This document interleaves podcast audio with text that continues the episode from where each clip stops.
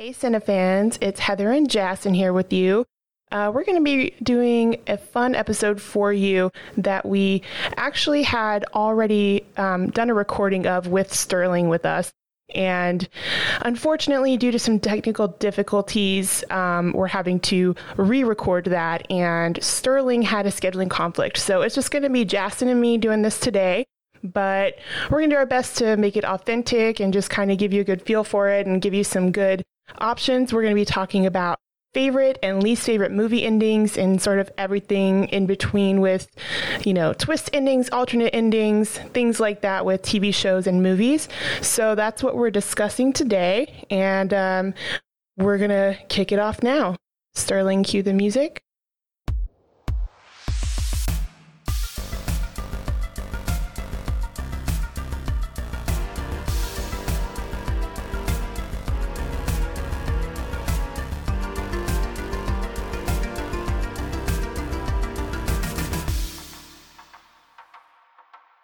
Okay, so Justin, do you want to start us off with some of your favorite TV and movie endings?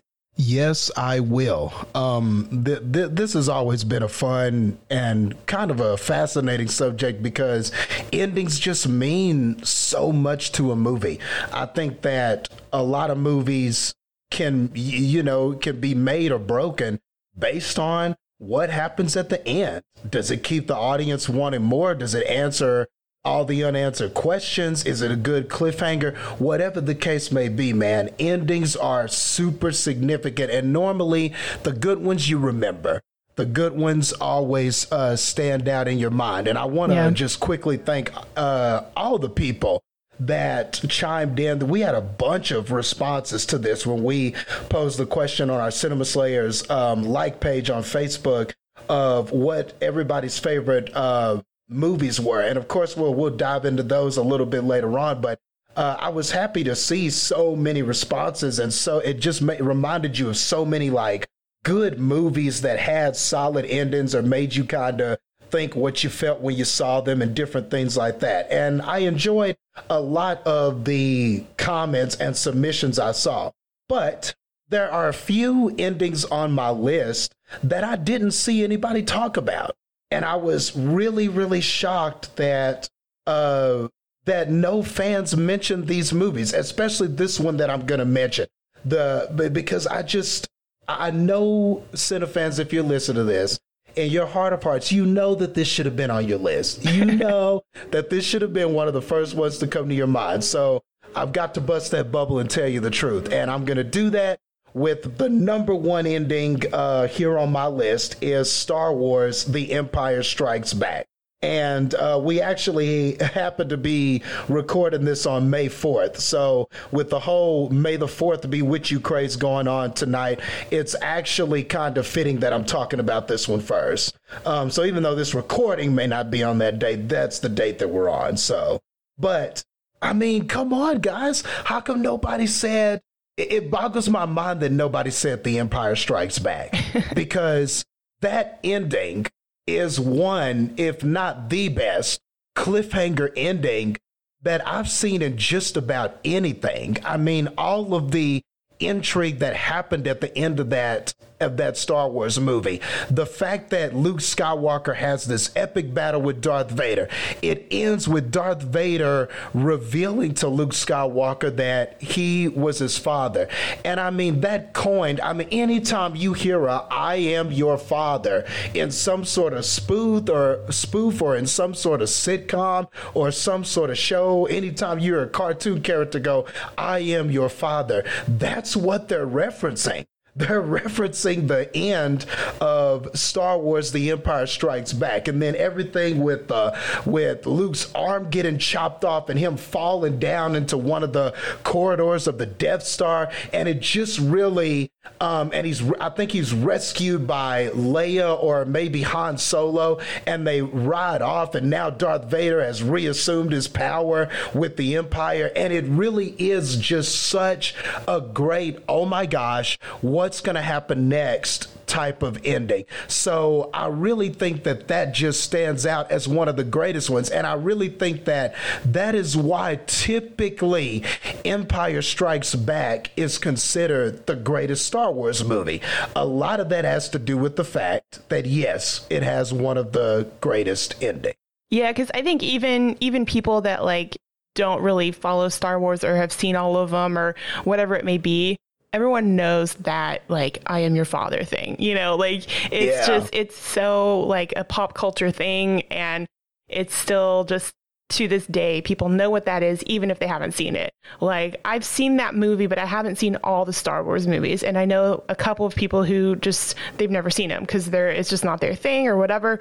But you always know that reference no matter what. So that's how you know it's a good ending if you, if you see that. There's a couple more on here too that I think have that same, like, even if you've never seen it, you know the ending.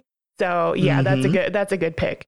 No, and that's just so an excellent point that you made, and that's the last thing I'll say about it. I'll move on, but uh, yeah, like that. Um, like you said, like even people who don't really know Star Wars may not have seen all of them and everything like that, but that I am your father, they uh, nine times out of ten they know what that is even if they're right. not a Star Wars fan, they know that that is Vader telling Luke that he was the father. So it's one of like it's just one of cinema's greatest plot twists. It's just one of those things that's just so iconic about Star Wars. So yeah, that was a very good point.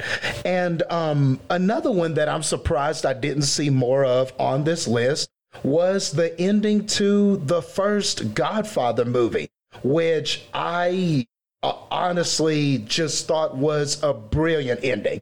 And um, and I was saying this when we did the first recording of this. I'm a sucker for visual cues. I really like.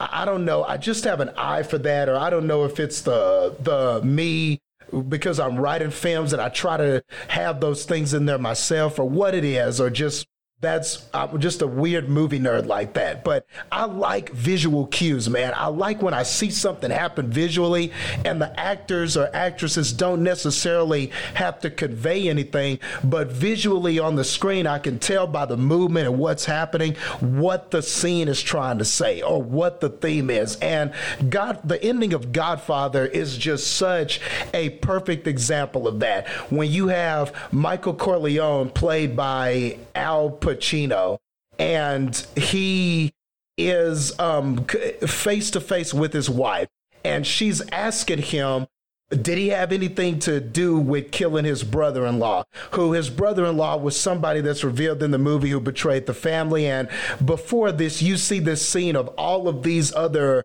uh, mob gangs being mowed down. And basically, Michael Corleone has established himself as, as the main power in the city. So when the wife confronts him and says, Hey, did you have anything to do with killing your brother in law? He looks her dead in the eye and he says, Nope, I didn't have anything to do with killing him. And mm. it's not even just the fact that he looked her in the eye without hesitation, no shift of the eyes, no hes. I'm talking zero hesitation. Like Al Pacino looked like this was just another. It looked like he was just on a walk in the park, like he was just telling somebody what flavor ice cream he wanted or whatever the case may be. It just seemed so normal, and I think that's what's even more scary about is just how easily he lied to her. But the visual cue I'm talking about is after that. After he lies to her and the wife is almost frozen in place, she feels it. She knows that she's being lied to. But of course, there's no way to prove that. How could she confront this mob boss of a man. So she's just yeah. almost frozen in that moment. And as Michael Corleone walks away, he walks to the other side of the bedroom door because this conversation took place in the bedroom. And as he stands there, one of the henchmen goes and grabs the door to shut it behind him. And the visual that you see of Michael Corleone on one side of the door with his mob family, and then on the other side of the door is his wife looking helpless and hopeless. And then the door just shuts and the screen fades to black. And it was almost like that wall that had been put up, that there will always be this separation between this mob boss and these other people, his family, wife, things that would follow on that side of it and that that will always take priority over that life. That was just such a scary but very like poignant ending because they did it without words which is why it's uh, so impressive and memorable to me. Mm, yeah for sure. I get that. Yeah and um and so i'm just surprised that more people didn't have that because godfather's like the Godfather movies are like super popular. People love them. They're considered some of the like the best movies. So it was just surprised that nobody put any of those. I was surprised at that. And the last one I'll talk to before I throw it over to you, Heather, for a little bit is Night of the Living Dead, the very, very first one that came out in, I want to say 1978, but I could, that, wait, or maybe 76, sorry. And this one is another one that really stands out in my mind because uh, it, it was just such a shocker of an ending, but it was also great because there were all these kinds of like also like social commentary and like political discussions you could almost have after this movie. So in this movie, you have this black protagonist, and I really like this character. He was resourceful there, uh, and throughout this entire adventure with these zombies, this guy is doing what it takes to survive. He's forming alliances and trying to trust people and trying to deal with people betraying other people and he's trying to pull all hold all of this together and he's stuck in these house with these people and he's trying to get them to listen to reason and it doesn't always work and these people put him in dangerous situations and sometimes the zombies just do unexpected things. But throughout the journey of this movie, this guy keeps it together. He holds it together and he gets all the way to the end. He's the sole survivor of this movie. And then when it gets right to the end of the movie, there are some like I guess you could say maybe like hillbilly type. Some of them were policemen, some of them were like hillbilly volunteers, and basically they're just in a like a roundup group and they're going around with guns, shooting zombies, and just kind of piling up the bodies. Well, uh, they come up on the house that that this black guy and all of these other people were in. And um, he looks out the window. He sees that it's them, and before he can even respond, before he can even say anything to them, he is immediately shot in the head by one of these, you know, uh, help groups mm. or whatever. And, and they immediately just assume that he's a zombie and they shoot him.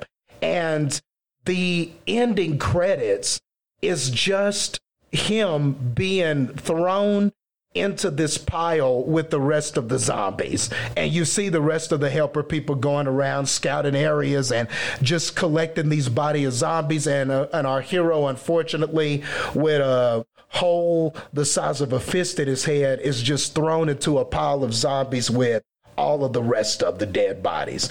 And it was such a shocking ending to go through that entire ordeal only to be killed by other human beings. It was just one of those just very ironic endings, but it also just raised a lot of other topics about profiling, racial profiling, and the fact that those people assumed that he was the bad guy and shot him immediately and mm. it was a mm. shoot first ask questions later type situation so it brought about all types of conversations and people were like because this was directed by the director george a romero who's super famous for like zombie uh, content and stuff like that. And so the whole so there was always this conversation of oh man was he tr- was he making a political statement about like social norms and and people looking and assuming who's good and who's bad and things like that. So to me, that's also an impactful ending too. It's not just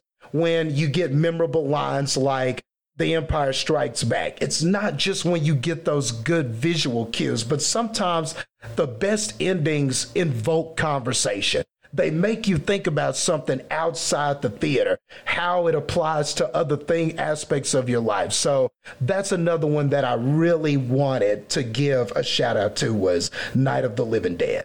Yeah, and I, I do definitely agree. And it made me think of a movie that it wasn't actually on my list, but I do enjoy the ending of it is uh, Black Klansman. It kind of had that same Oh, thing, right? Where you're like, the ending it's not it's not a bad ending just the you know how most of the things go down but you know it kind of ends on a note of like making you think about how oh we're still having that same problem today and mm-hmm. look what's happening. So i totally get that. And because i know that ending i left that theater and i was like man you know and it did. It made me think outside of you know leaving that theater like wow that was something that was powerful. So yeah i totally get that. Those Yeah. movies that make you think about it way beyond just like leaving the theater you know Yeah, and I mean, does that mean that those movies are more significant than the ones that give us entertainment value? Not necessarily. Everybody's entertained a different way, and that's why Right. we love movies. But yeah, you're right. It, but it just but when something hits you like that, when it pierces you, the, your very heart and soul, you just have a tendency to remember it. You just have a tendency to it, it just has a tendency to linger on your mind just a little bit more, just a little bit longer. And uh, I mean, and so, you know, I just have to give props to the films like Black Klansman, like you said, that do that for us from time to time. Right. Yeah, for sure. Now, is there any like um, TV shows or anything where you specifically like those endings? Oh yeah, I, I can't believe I forgot to include those. But yeah, um, just to go through um, some TV. I'm sorry, I was so stuck on the uh, the movie part of this, I almost forgot about that part. But um, uh, but but one TV ending that I did like. Um, the, I thought that The Office ended pretty solid. Um, now, of course, you can argue that The Office had kind of dwindled in quality uh, the last few seasons, especially with uh, Steve Carell, who plays Michael Scott, be, uh, going away from it and everything like that. But I really thought that that was an act- uh, actually a very cool ending where you get to see the results of the documentary that was made, and they're all kind of at this press conference talking about what their experiences was and what they learned uh, as a result of being filmed and everything like that. Uh, finally, Dwight and uh, Angela look to tie the knot. And Michael Scott, uh, you know, they got they managed to get Steve Carell to come back to be a part of that wedding episode, and it was like the Yeah. final episode and everything. So overall, I thought that that was really solid, man. It's a it's it's an ending to uh, what was an iconic series, and even though it did have its um, some downs toward the end of it, I think that it savaged everything pretty well in the end, and they delivered what was a satisfying ending. So that's definitely one of the television endings uh, that stood out to me. Um, I don't know if you saw, if you caught that Office finale. I, you know what? I'm one of those rare people that like hasn't really watched much of The Office. Not because I don't You're- think it's oh, funny. You're a Parks and Rec person, though, I right? am. Like that's your stuff. Yeah, yeah. Which is yeah. why I which is know- great too. Yeah, like it's why I know I would like The Office because it's the same people who make, you know, Parks and Rec.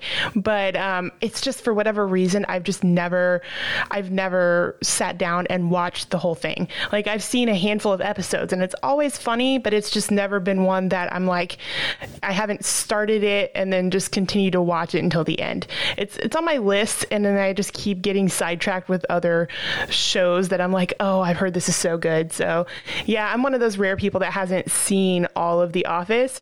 Which I'm sure a lot of fans here are going to be like, what? So don't worry, Cine fans. I will be watching that. I just haven't yet.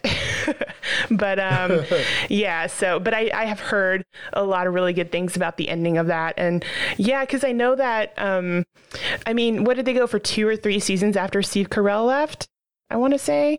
Um, Yeah, something yeah, like that. yeah. And I'm sure it wasn't the same at all because the ones I've seen, it's all had Steve Carell in it. And I'm a huge Steve Carell fan. So I imagine it was a different feel for sure once he was not on it. But that's awesome that they got him back for the last episode. That's like you, you couldn't. It's almost like I feel like even I know you couldn't have that final episode without trying to get him back. You know. Yeah, yeah. And I was so glad that he came back for it because, like you said, that really added to the satisfaction of it. Because if he wasn't on it, you just, I, I really feel like it would have just left a sour taste in your mouth if he wasn't there for that final mm-hmm. few episodes. So, yeah, I, it definitely was uh, the right call um, in that regard. Um, I guess another, just to name a couple of more TV endings, um, another TV ending that uh, I really liked was I remember the ending of the Fresh Prince of Bel Air too, with everybody. Ooh, yeah, that's good. Yeah, wasn't that good? Like everybody just sort of tied up any loose ends they had. They buried just a lot of those old hatchets and everything. It just really kind of um, maybe it's a more simpler in the terms of not a whole bunch of catastrophic crazy things happen but it was very like heartwarming yeah. It was very just sentimental. Yeah, it was very just yeah, very sentimental and that shot where Will takes one last look at the house and then turns off the lights, that was great, man. That that that, that was solid stuff, man.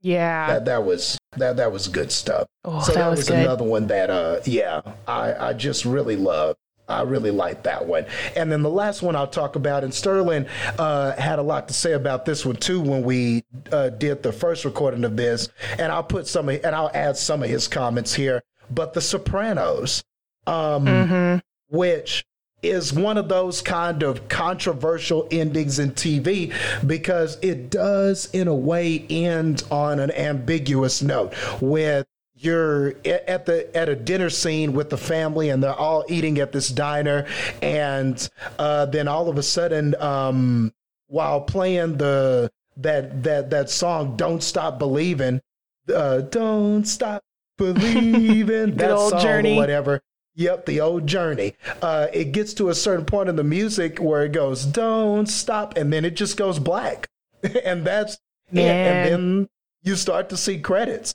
And so it's super controversial because a lot of people were like, man, they that was a cop out. It wasn't really an ending. They really didn't uh you know, they could have just ended this definitively and said something, but they didn't, and I didn't like it. But I'm on the flip side of that. I think it said more than what some of those uh, naysayers think.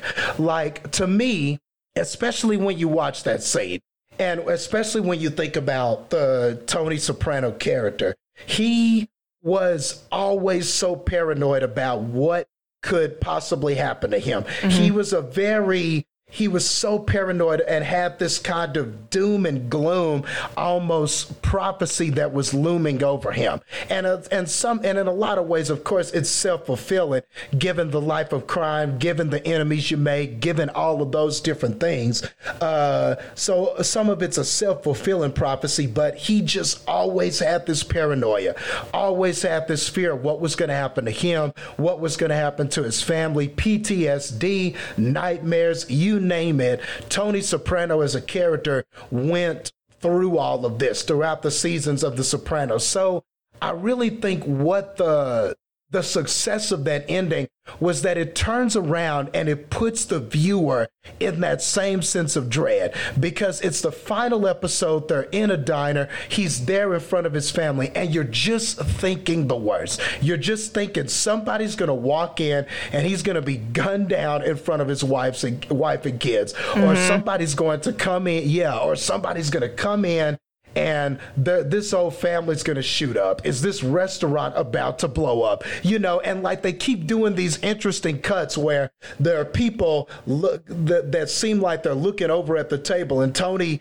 Soprano is looking over at them, and then it, but then the person gets up and goes to the bathroom. So then Tony's like, yeah, okay, and then he starts kind of uh, acting like he's listening to his family again. Then he hears the door open and somebody walks in and he kind of turns and he looks over to see who walked into the door. And then it seems like that person's harmless too. So then he looks away. And this is the kind of games that it's playing at the end of that. And I just remember feeling so much tension like, oh my God, what is going to happen? What is going to happen? What is going to happen? And you're yeah. waiting and you're waiting and you're waiting. And then the screen goes black. And for those mere moments, it I realized in that moment, like, man, this is what it feels like to be him. It's always going to be like this. He will never escape that life. It didn't yeah. need to show you how his life ended for you to understand that that dread that tension that is it going to be who's the next person that's going to be trying to take my head off here it, it, it didn't take a, a, definitive ending for me to understand that that will always be tony soprano's life so i uh, appreciated the ending uh, for those reasons yeah, and didn't um I think Sterling had mentioned like some theory he had heard, right, about um how like if you if you view it as where you're like it's the audience that dies at the end and not Tony Soprano. Yes, yes. And yes. that was such a cool theory That's when crazy. he brought that to my attention. Yeah, and Sterling had said, yeah, a friend of his had said had had told them that theory and it said, well, it's almost like you're waiting on Tony to die and it's almost like it's the audience that gets whacked, not yeah. So, Tony Soprano or his family. And the more I think about that theory, the the more I like it. And and and it kind of goes along with that sense of dread that I was talking about. Like you're waiting on him to die, you thinking that you're watching this man die is about to die. Yep. And you're waiting and you're waiting and you're looking and you're watching and all of a sudden the view gets cut from you. And that is so synonymous with so many people who tried to end Tony Soprano, so many people who thought that they were better than him, so many people that underestimated Tony Soprano. A lot of times that's what was happening to them. They're thinking that they're on the verge of getting the phone call or seeing Tony Soprano's death, but really it's them that winds up getting whacked in the end. Mm-hmm. So it was, so I do get that theory. And that is kind of interesting. Like, yeah, you know, you, the audience got whacked, not Tony Soprano. So that was kind of tight. That, that was a really cool theory. Yeah, that's super interesting. Yeah, it makes me kind of want to watch the show. I've never seen that one either. but yeah, Oh, it's great. It's great. And it's HBO, so it's very good quality. Um, uh, all of the actors and actresses in it. Um, Edie Falco, who is good at a lot of different things. Um, she's good in Nurse Jackie. I mean, she's done a bunch of different stuff mm-hmm. for HBO. She was good in Oz for HBO. She's great. She's in there as um, uh, wife soprano, and she's great. And then um, James Gandolfini that that's the greatest work that he's ever done. And he was a pretty mm-hmm. respectable actor. He was a good actor and really was starting to climb the ladder after Sopranos and then had that unfortunate, uh, untimely death. But no, this is uh, yeah. some of his best work as well. Um, yeah. I highly recommend. Yeah, I've I've heard nothing but great things about it. So yeah, for sure, I I totally would believe that. Cool. And that'll uh, do it for me. I'm going to go ahead and let you go for a bit. And I've got some that I'm just going to quickly run down, just quick favorites and lightly mention them. But I wanted you to get some of yours in here because you might have some of these all yours anyway. So, yeah. So I was going to start mine off with a couple of TV shows that I really enjoyed the endings to. And it, it partly could just be because, you know, like I was a longtime fan and I watched from beginning to end. And so it's like more of the sentimental factors, but in my opinion, they're great endings. So the first one that I'm talking about is Friends. Um, love that show. It's always been one of my favorite shows. It's just so funny, and you know, you invest 10 years of your time into these characters. And there's a lot of just kind of what if, will they, won't they, with some of the characters, like with Ross and Rachel you know, you just don't know. Are they actually going to officially get together again? What's going to happen with that relationship? And they close up that storyline and they end up together, which I think is what, you know, most people wanted to happen. Um, you know, oh, yeah. yeah. yeah. And Phoebe, you know, she ends up getting married to a very normal guy played by Paul Rudd, which doesn't hurt. But just like she's always had this crazy life, you know, and she's always been kind of the oddball you know, been through a lot of stuff in her life and she's very quirky and she just needed normal in her life. And she found a guy, you know, and they got married. And that was a great ending for her character. Um, you know, and Joey is like the actor that's always trying to make it and just never quite seems to get there. And then he finally does at the end. He gets his big break, you know, and uh, Monica and Chandler, you know, they get married and they end up being able to adopt some kids so they can have kids. So it just like, I don't know, everybody seems to have just a really great ending to the show. There's nobody that was left out of like a big moment of happiness or anything like that. And, you know, they're all still friends, all still whatever towards the end of it, obviously, um, hence the name. But, you know, it's just kind of, it was just a very, like you were saying with, um, with the Fresh Prince, very heartwarming at the end. And um, they also kind of do the same thing that Fresh Prince did, where they kind of like pan over the apartment and you just kind of see like you're looking over all of it and you remember all of these memories from the show and things like that and um, the iconic like purple door with the yellow frame it's like the last mm-hmm. thing you see mm-hmm. and it was just very well done so i think for that yeah i just i loved how it ended i thought it was such a great way to wrap up the show um, yeah because they all grow yeah. up and they all like they all kind of grow up and come into their own with certain things but they're all still there for each other so it's perfect i think it's great um, yeah and I think that that's um that, that that's a good point. And sometimes that's all an ending needs to do. I think that sometimes these these people that do these TV, especially with TV, because man, for for everyone that you name that you like, there are some that are just head scratchers, and sometimes right. less is more.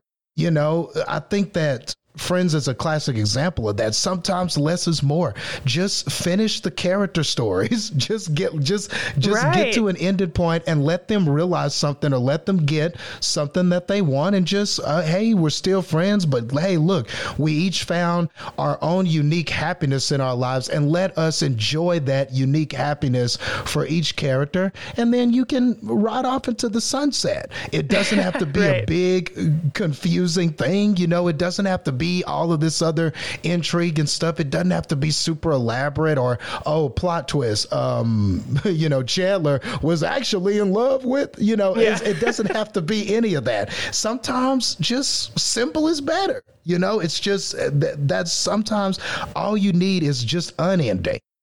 Some, yeah. I think sometimes TV gets sometimes they get seem to get so wrapped up in trying to give you the perfect one they don't give you anything you know? No, so. that's so true because I mean, I can imagine with, you know, television writers, the crazy hard job that they would have of making a satisfying ending for so many people.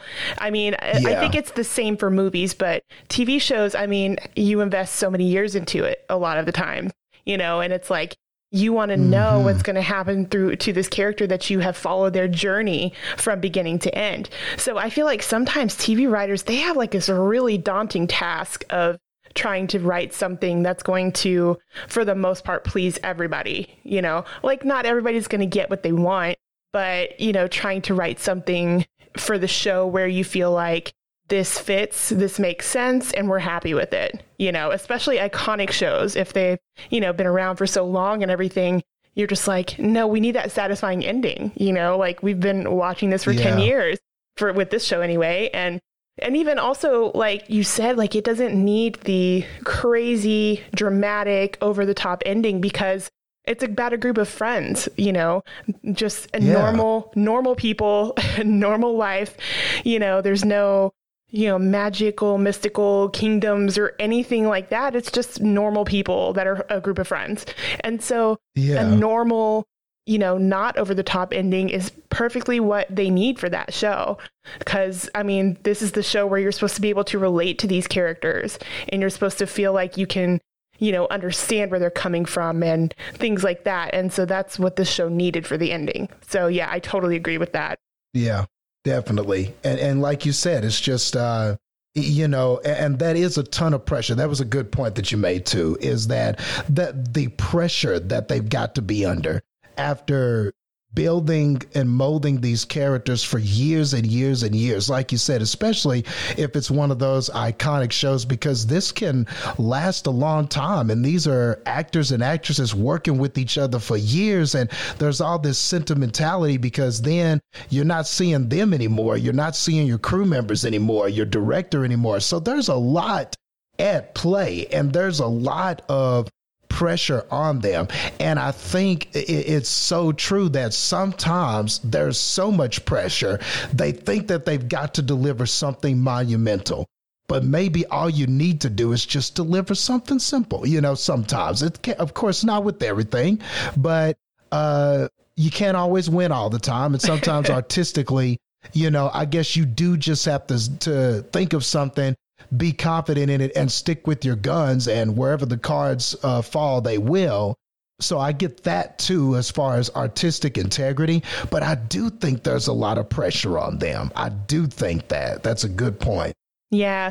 I mean yeah especially because i mean the whole point uh, of television and movies is entertainment value right? So it's one of those where you sometimes you want to escape what's going on in your life or you just want to wind down and focus on something that's not in your own life and that's what their job is is to take you out of your own world and bring you into this one that they've created and mm-hmm. I think that it's just like if you can find that show or that character, or that storyline that you're like, I totally relate to this. You know what I mean? That's how you get them in.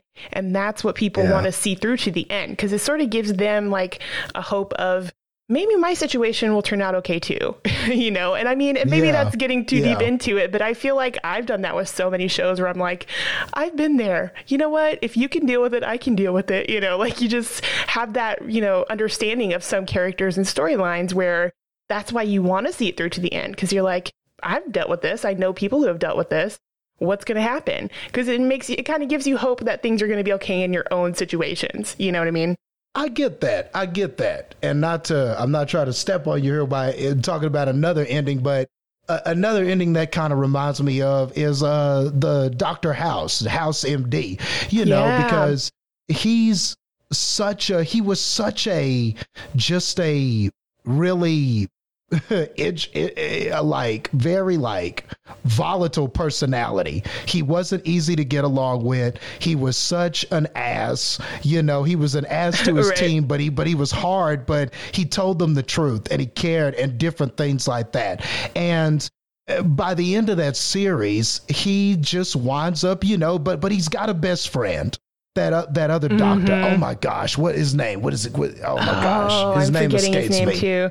But he uh-huh. was great. I loved him. He was great. But he was like House's best friend. And, you know, they go back and forth all the time in the show. But at the end, I thought it was very fitting that it's him and his, it's House and his best friend on a road trip. And sometimes that's all you need. That's all you wind up with. Those, it just kind of reminds you of those best friends or those family members that never leave you. You know what I mean? They're, they're there. They were there for your good times and bad times. And at the end of the day, that's who you wind up with. And even if it's not a lot of them, it's not a ton of them because he didn't make a lot of friends. I mean, House was a grade A asshole, but that guy, but but him and his friend, that they those two doctors, that bond, though it went back and forth, they that was always there and that was a person who had been there with him had been there for him from the beginning so it was very fitting at the end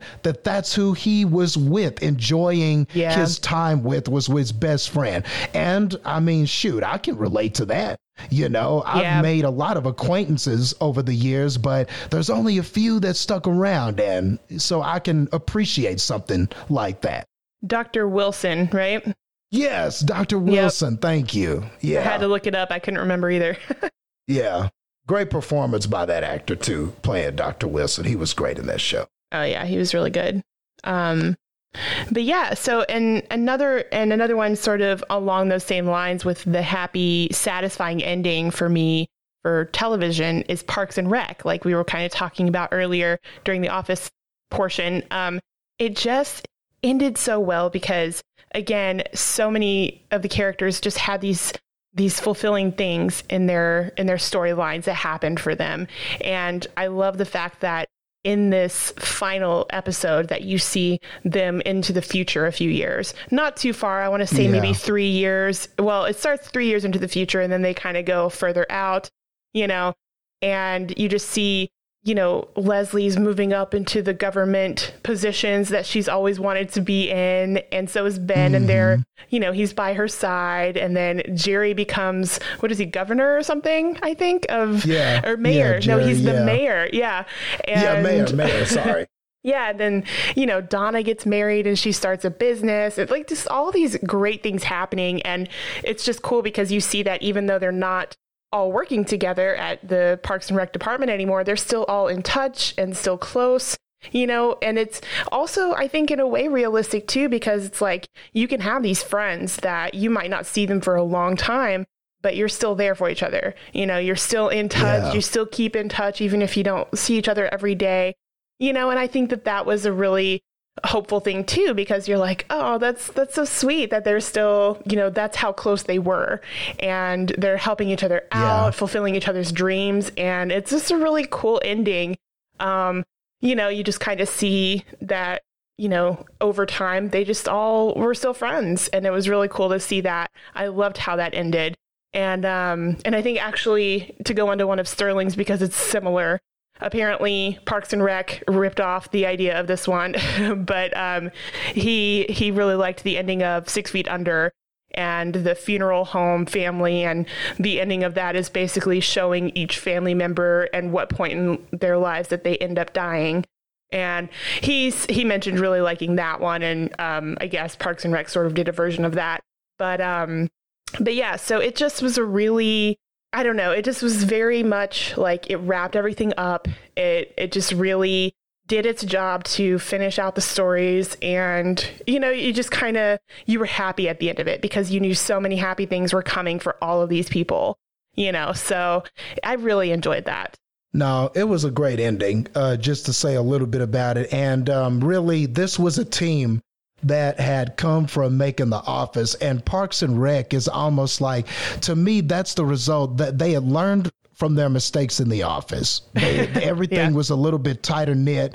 Everything was a little bit better executed. The characters were better developed. And so Parks and Rec is what you get after this team had a chance to go, okay, how can we improve upon what we did in the office. So it ends very well. It's well developed. I love the Leslie Knope character. Ron Swanson was hilarious. Um, uh, I mean, you know, I mean, just all of them, man. Chris Pratt was great in this. Um, I mean, all of them, man. All, all of them. It, that series was just so much fun from beginning to end. It definitely gave me, after I finished The Office and started watching it, I was like, yeah, man, it feels like The Office, but it, but it's different enough to be its own show you know, it, it's definitely yeah. did enough to establish itself as its own thing. And yeah, that was a very satisfying ending. I totally agree. Yeah. And talk about like a show that just made a complete turnaround, like, you know, a couple of seasons in, because I think at the beginning it seemed almost a little bit too much like The Office, how they were doing everything and the dynamics and things like that. And then they started, Parks and Rec sort of came into its own a little bit in season two and three mostly. And then from three on, it's the most amazing show. but, you know, it was a little rough in the first couple of seasons because it was trying to find its own footing apart from The Office. Because, yeah, I mean, how do you live up to The Office anyway? You know what I mean? So it's like you can't be the exact same because it's just going to be a fail. So they had to find their mm-hmm. own way. And once they did, it was amazing and it just it was so much better after you know that that rough patch of the first i would say the first season and like half of the second season. It was still kind of finding its way. But and then to come from that to like one of the most beloved shows you know that people watch you know what i mean? So it's just kind of cool that transition. And i'm so glad that they sort of reworked how they did the show because it would not have been the same if they had tried to do it the same way they did like the first season. So, um, so yeah, that's I, true. Yeah. But um, but yeah, moving on to some of the movies that I really liked the endings of.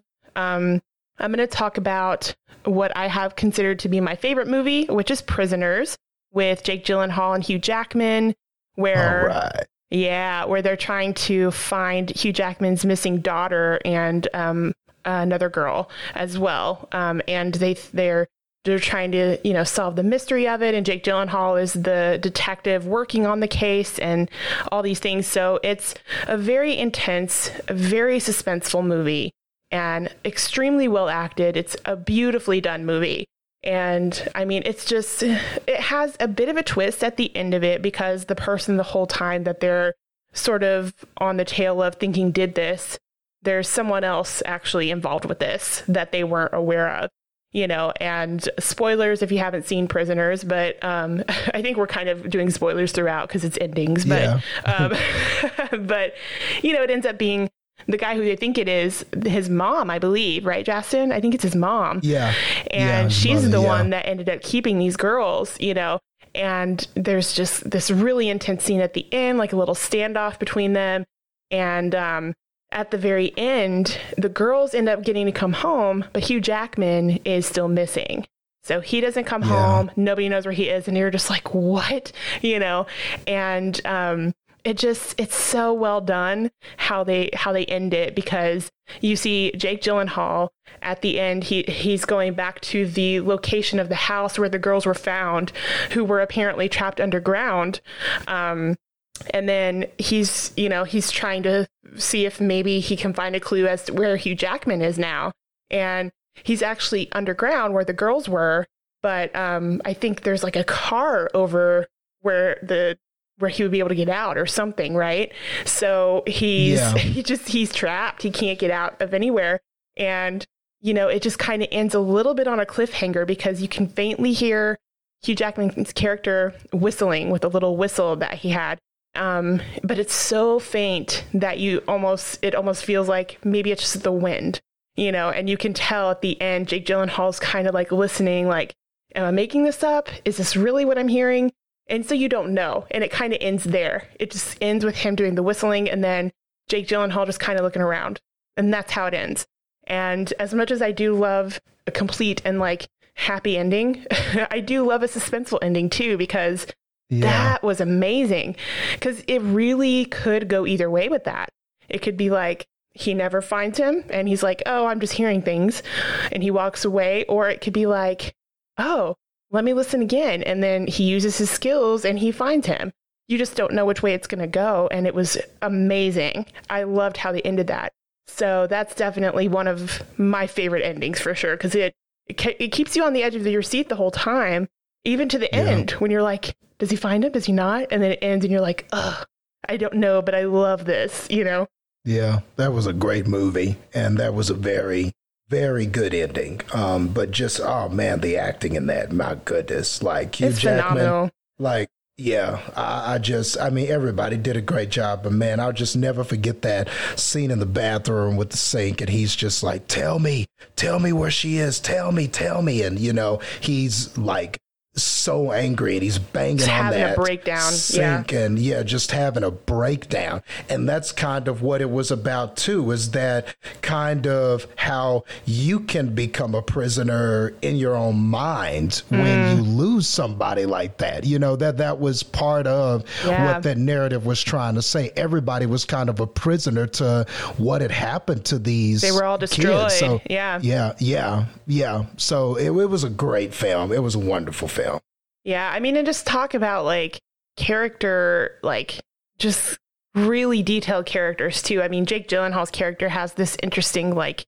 twitch thing that he does, and like just these random things that you're you're just like, man, this is such a detailed character, and I love it. And then Paul Dano being the the guy who's being accused of it, Paul Dano is amazing. He's in a phenomenal yeah. actor. He was in There Will Be Underrated. Blood. Yeah, he's he's so good. He's amazing, and he's he, he's perfect as this as this role. So yeah, top notch cast and acting all around.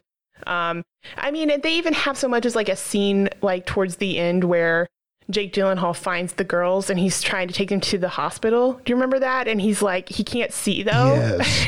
and you're just like, you're Yeah. watching his drive from his perspective, and it's just completely blurry, except just lights you can see from cars. And I'm just like, I almost lost it. I was like, what is happening? Like, it's so intense the whole time. yeah, very it's intense. a great movie. I love that movie.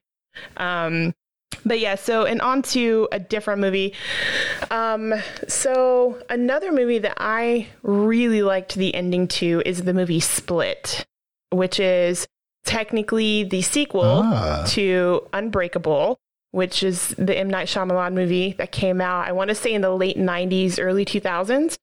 Um, Mhm. and this was basically a secret like sequel to that which then you know a year or two later that the movie glass came out which is the third and kind of final final ending to that series of movies but split is by far the best of the three but it's just and james mcavoy definitely has a lot to do with that because man he plays 23 people like nobody else Man, yeah. like he just Wow. kills it. He is such an incredible actor. I cannot express how incredible that he is in this movie. Um, but yeah, he's just Jackson. You've seen that movie, right?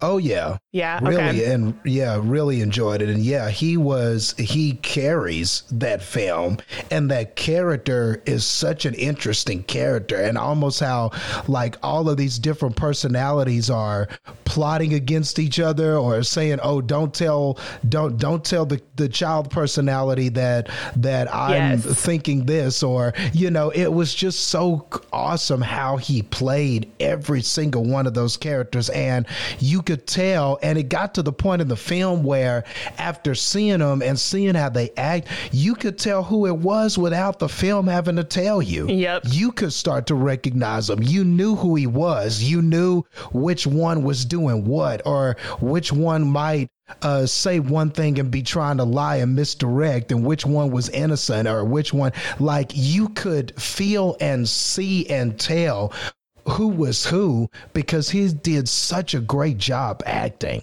So, yeah. Uh, and that, that was definitely great. Yeah, I mean, genuinely, I think one of the most amazing performances that I've ever seen. Just like how easily he became every single one of those characters. Like, you genuinely would think that he thought he was those people.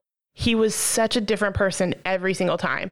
And it's just some of the greatest acting I've ever seen. He was amazing. But all that to say, the ending of it, I mean, you don't find out that this movie is even at all related to Unbreakable until literally the last 30 seconds of the film when Yeah. you see like this news this news about the the girl that was rescued and just basically you just hear like this chatter in a restaurant about it and they kind of um, compare him to like um, Mr. Glass and his character and then you just see Bruce Willis in that diner and he's you know you just see like him listening to the news story. And that is the point when you know it's that sequel.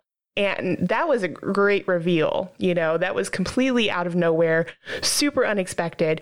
But that's not even the the whole reason why I love the ending. I just love how the I love the the dynamic between the girl Anya Taylor Joy um, and James McAvoy and just their dynamic and how well she tries to really um, understand his personalities. Even in the end, when she's in so much danger, she's just really trying to make sense of what's happening. And you just see that he sees her as this very strong character and this very strong person. And then when he sees like all these scars that she has on her body, you know, he's just like, you know, the ones that are, you know, broken are the ones that are strong. And I loved that. I don't know why, but I Yeah. loved that point that he made in the movie. And, you know, he just he lets her go. And you just and then the whole the whole thing how you see that she's been kept down in like the basement or the cellar or something of a zoo the entire time. And it's just I don't know why, but just the reveal of like I want to know where she is. Like when they get out, where is she actually at? You know, because the whole time you have no idea where these girls are, and she's the only one that makes it out. So it's just incredible. I don't know why, but I was just like, man, that is how you do a movie ending. So I really enjoyed that altogether. It was really great. Yeah.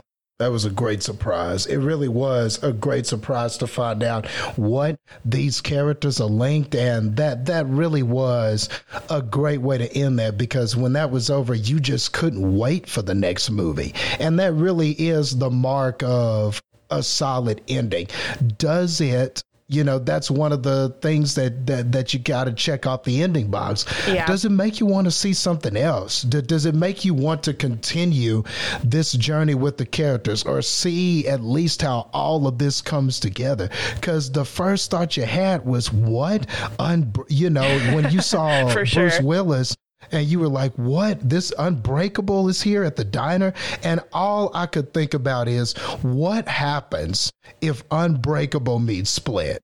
You know, yeah, the, the, for the sure. Beast, if the Beast meets the Unbreakable one, the the uh, the um the unstoppable force versus the immovable object. You know, you just you just couldn't help but think, oh man, what would happen if Beast if the Beast clashed with um Unbreakable? So it was tight, man. I, I did enjoy that ending. But even the sense of like, even when you have that reveal, that it's like, oh, it's linked to Unbreakable. You still don't know how until the next movie. like you're still just like, True. but why is this related? How is this related? So it just still kept you wanting to know the story year or two yeah. later whenever the glass came out and unfortunately glass did not end well and i'm very sad and disappointed about that.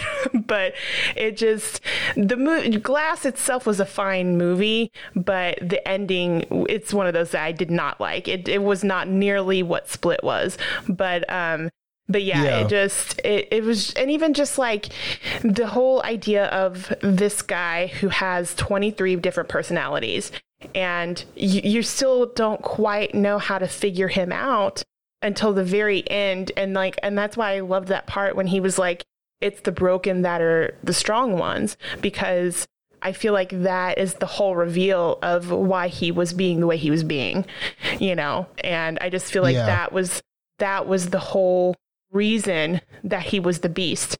And I just I love that they they didn't reveal that till the very end but then you just kind of it just makes you think and one of those again that kind of makes you think afterwards a little bit about his motives and why he was doing that you know? So yeah it was really good. Um but yeah so and then moving on i got i just have a couple more but another one that i also liked which i think it's a little bit of a controversial ending for some people but i really liked it is the movie identity with John Cusack and Amanda Peet. Oh. Um, yeah, it's a really, I loved that movie. I thought it was really, really well done. It's got a lot of the psychological aspects of a movie that I really appreciate.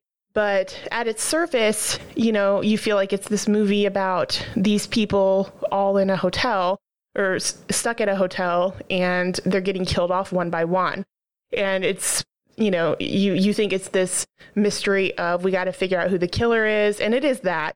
But then just at the end, the reveal that it's actually just a bunch of different personalities of one guy, and they're all killing each other off because the guy is being um, he's in some kind of I don't know therapy or something that's basically they're telling him like we we need these characters to be we need these personalities to be down to one because they're trying to figure out if this guy, if any of his personalities are a serial killer.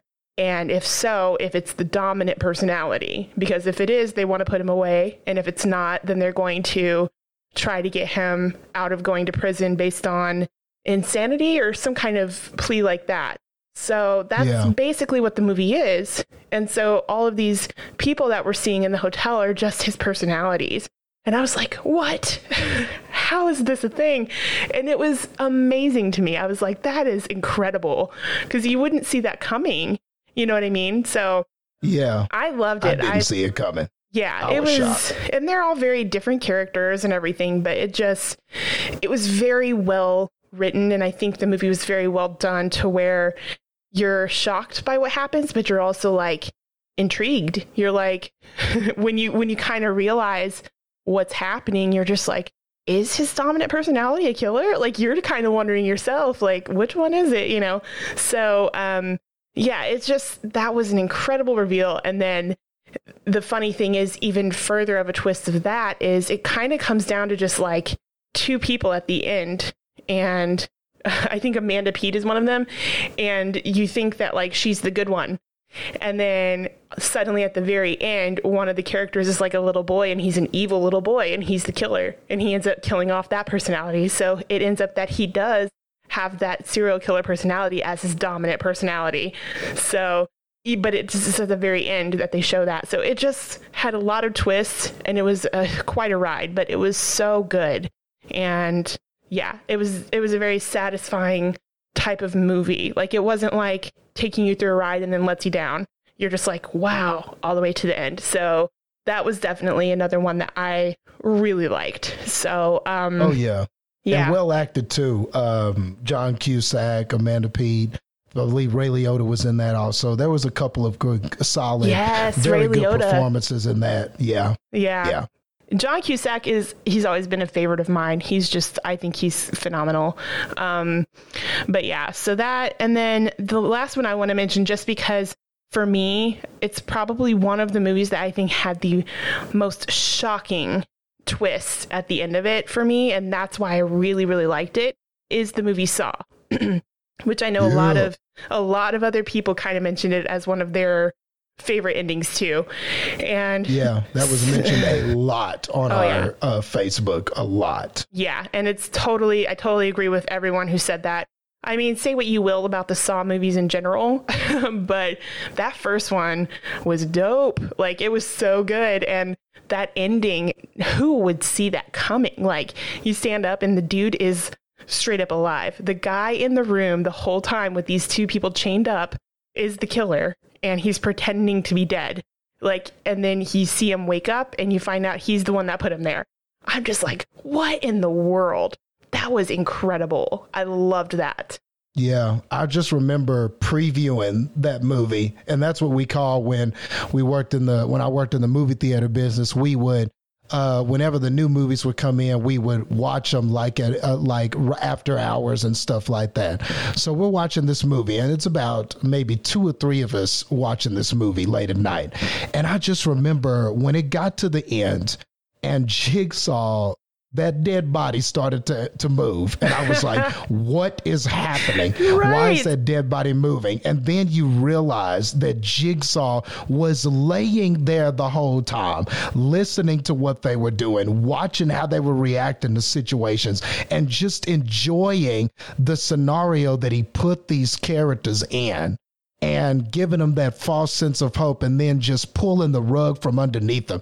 I mean, I just I just remember my friend and I we jumped up out of our seats. We were just like, "What? He was there the whole time?" And then it does that which that mute and that music, man. Dun dun dun dun dun dun dun dun dun dun dun. Now that music is like that yes. Saw theme is iconic now. Oh but man, it was never as effective as it was as when Jigsaw was standing up, uh, revealing was, that he had been there the whole time. I mean, and, that was just a wonderful shock ending for real.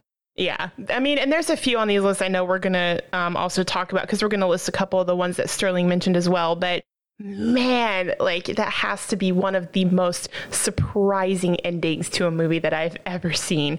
And it's so epic. I love that because nobody that I know that saw that movie ever saw that coming at all. I'm like, that's how you do an ending for sure.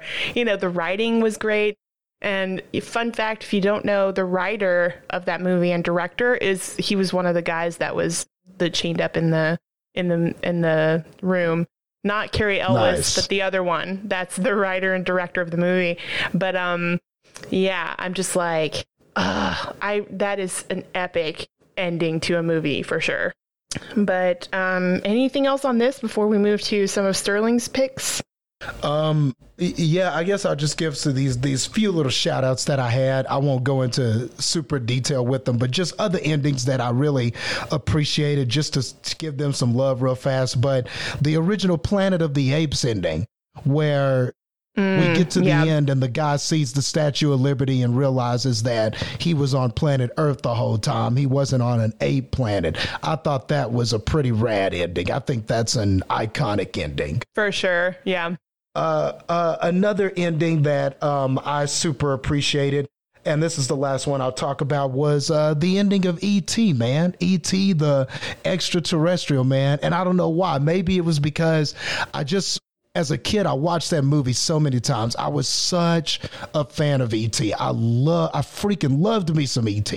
And uh, ET and Superman were my were my things back when I was a kid. Those two could do no wrong.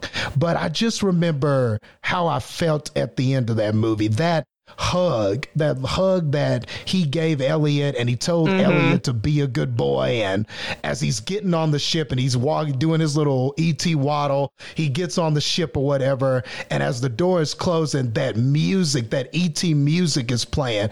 And it's just such a wonderful cinematic score. And it was just it, it just encapsulated that moment and it was just so heartfelt and it really was like one of those really just heartfelt moments between the two friends or the odd couple or the man's best friend, whatever you want to call it. You know, you could probably yeah. stick it into any of those kinds of genres, like man's best friend mixed with sci fi sort of thing. But it was such a great, uh, thoughtful, memorable ending. And I know it was memorable because I forget what the name of the company is, but there was an ET uh, commercial that came out not too long ago. I want to say it might have played during not this past Super Bowl, but the Super Bowl before yes, last. But, right. uh, but but yeah, or maybe it was during Christmas. I can't remember exactly, but yeah, ET comes back and Elliot has a family and everything like that. And ET is playing around with Elliot's kids. And then they do a similar thing where he leaves. And this time the whole family is like, oh man, ET's got to leave again. And I'm not going to lie, man. I'm I, am definitely an adult now, and I'm sitting there watching this commercial, and I'm like, "Is this thing gonna make me tear up? Like, is this commercial? Why am I feeling? Yeah, why are my heartstrings being pulled at? I'm supposed to be watching a commercial, but I think." And a lot of people told me that. A lot of people said that commercial with ET just made me so emotional um, when you when I talk to people about it, and I think that's why, man, because that ending was so effective. Is a big part of that. So yeah, it's that nostalgia of like you remember how the original movie ended. Yeah, I definitely could see that. Yeah, yeah. But anyway, those were just a few I wanted to give a little bit of love to. Yeah. Um, so a couple of ones here because since Sterling can't be here, he did have some really good picks. So we wanted to just share a couple of those with you. So, some of his favorite endings that he mentioned really liking. Uh, the first one was, and I think he also commented, it was, I think Joel or Joel yes. Chavez also Joel, said this. Yeah. Joel, I'm sorry, um, also said this ending, Whiplash, the ending to Whiplash, um, which yeah. that is a great ending. Like that movie is super good, and that ending that was that was very awesome. And I I believe that um, Sterling had mentioned something about the ending is what made him actually love that movie because the rest of it for him was just okay. But that ending and uh, J.K. Simmons and just how he was doing his acting, his facial expressions, just everything was what made that ending so amazing. And yeah, so I totally agree too because man, that's intense. And you're just like, oh man, oh man, you know, at the end of that. So that is yeah. Definitely. I totally get that for sure. Yeah, it was super intense. And I think that that was one thing that Sterling did say. Yeah, he said that a lot of times he will just, every now and then, he'll just watch the ending of Whiplash because he liked it that much. Not the rest just of it, to see, just the ending. Yeah, not the rest of it, just the ending. Like he will skip. So you got to understand what is at play here. He is going to his, streaming movies. He is selecting Whiplash, and then he is taking his finger and skipping all the way to the end of that, watching that, and then he is closing out the app. He's the, just done. This man is doing this every mm. few months because that's how much he loves that movie. He might have a ritual where there's a tea and crumpets or something else too. Who knows? Probably there might be bagels. a whole ritual to it. Yeah, bagels. Yeah, like 12 bagels and the ending of Whiplash every morning or something. but yeah, like it gets him going yeah, in the like, morning. He's just watching it before he goes to work. yeah. Let's start exactly. the day right. yeah. And this is 100% true. And even though he can't defend himself he would agree with this. Um, but no but but but i totally get where he's coming from. Like that was such a great ending. And man uh shoot I, dare i say the whole movie i didn't think the the the the the movie was just okay. I thought that movie was intense throughout. Like it was just so yeah. intense and what that guy was what that what he was putting himself through to try to become this reputable like superstar musician drummer and everything that he went through and how hard of a teacher J.K. Simmons was and that volatile relationship they had and how it all kind of came to a head at the end and in a way they sort of were kindred spirits. Like his intensity matched his and in a way even though they had this destructive relationship that the you know the scars make you stronger. That destruction bred it real talent. So that yeah. that is kind of the message of the movie. So I think really, yeah, it was a beautiful movie and yeah, definitely deserves to be mentioned as one of the better endings. And yeah, also just super sure. original, a very original movie for sure. I've never seen yeah. anything like that. It's really good. So, um, and another one, which is definitely one that I think we were all kind of thinking of, and we were saying that we were very surprised that people didn't mention this ending, is the ending to Sixth Sense because yeah, come on people i know where was where was the mentions for this i was right. waiting like like when it's, we posted this i was like yeah like when we posted this and I had to make a list of movies to that I was going to possibly talk about or whatever. Uh, uh, how could that not be on the list? And I was waiting for somebody to mention it in our comments, and I don't think anybody did. And I'm like, yeah, man, it's so surprising. Crazy. Yeah, I yeah. mean, and us talking about endings where we're like, what just happened? You know, like with the Saw ending and all of that. This is the same thing. And it's also that iconic thing, kind of like you were saying with Star Wars, where you could say the I see dead people and people know what you're talking about, even if they haven't seen that yes. movie. It's epic. Yeah. It is so epic. Like just the movie itself is really good in my opinion. I think the whole movie is great. But then to find out at the end the reveal that Bruce Willis is dead the whole time and just the process of seeing him realize that that is what happened, it's incredible and you're just like, what in the world? Like, it's so good. Like, the ending of Sixth Sense is one of the best endings that I have ever seen. It's so good. Yeah. And when it's playing back the situations and stuff, and you're realizing that, yeah, he wasn't there. Yeah, he never opened that door. Yeah, that character never really looked at him. Like, I mean, it's just amazing how masterfully I, I can say Brilliant. That M. Night Shyamalan yeah did with the camera angles, with everything, the way the characters were speaking to each other.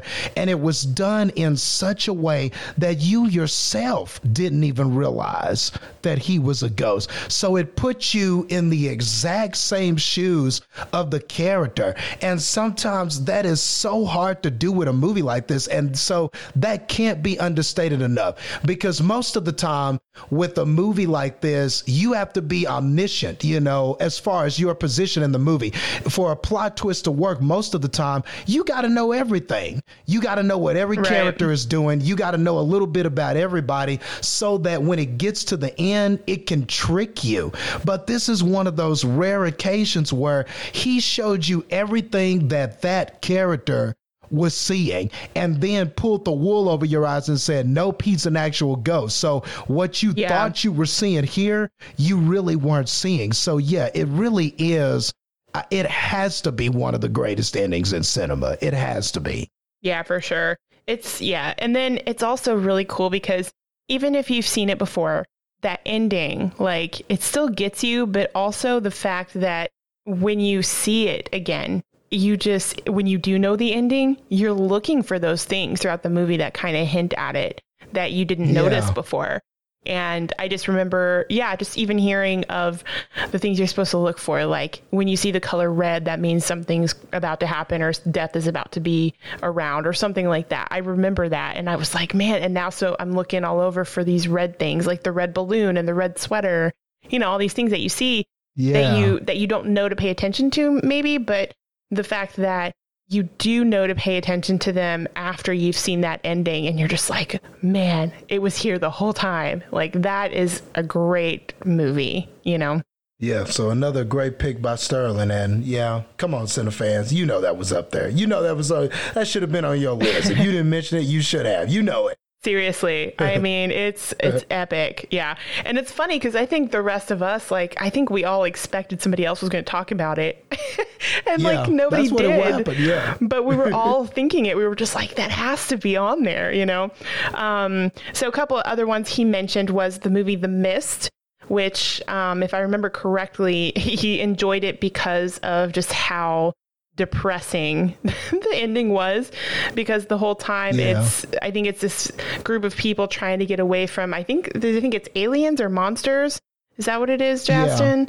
Yeah, yeah, yeah. And there's like this, uh, and, and, that's where the monsters uh, kind of lurk, and the the mist blinds you, and then of course you can't see them, but they can see you, and they can detect you, and that and that's how these tentacle uh, monsters uh, things can get you, and so and Thomas Jane was the main character, and it's him and his family. And I forget if it was a, um, a mother and a daughter, or a mother and son, was some sort of combination like that. I think it and was remember, his son, and then just another okay. random woman. I think. Okay, that was she was okay. It was just a woman and the son. Okay, great.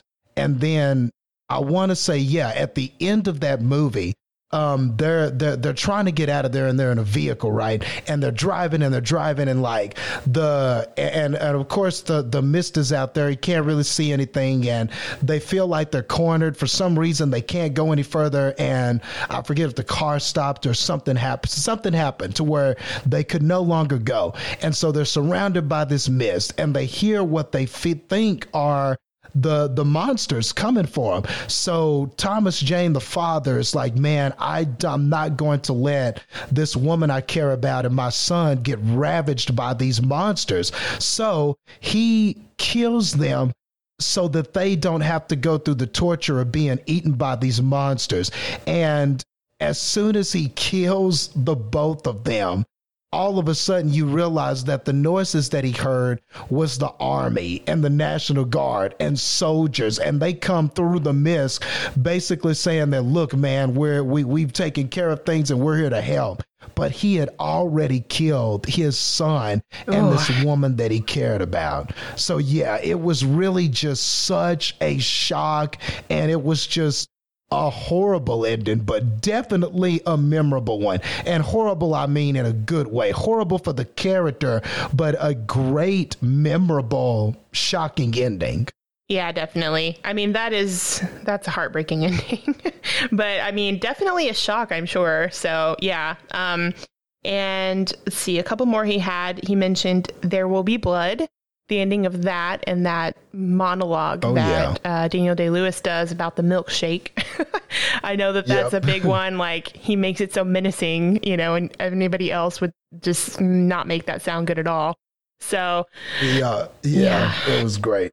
And I then, have a straw, Eli, and I drink and I put it inside of your cup and I sip it, Eli. I and I sip all of your milkshake up. I mean, it's a great monologue. And then that fight he has with and Paul Dano is great in that scene too. Yet another movie say, where Paul Dano, yeah, yeah, yeah, another movie where Paul Dano absolutely kills. And yeah, uh, definitely was the a great solid ending to There Will Be Blood.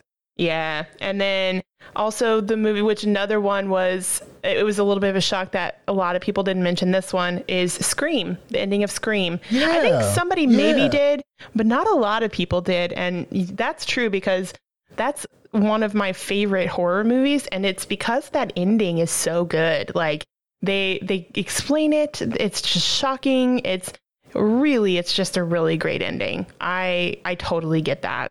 Yeah, and it was just such a because the Scream movie itself is just such a great satire of slasher movies, but at the same time, not only was it kind of making fun and kind of a satire of those elements, but it also was, very true to those elements too.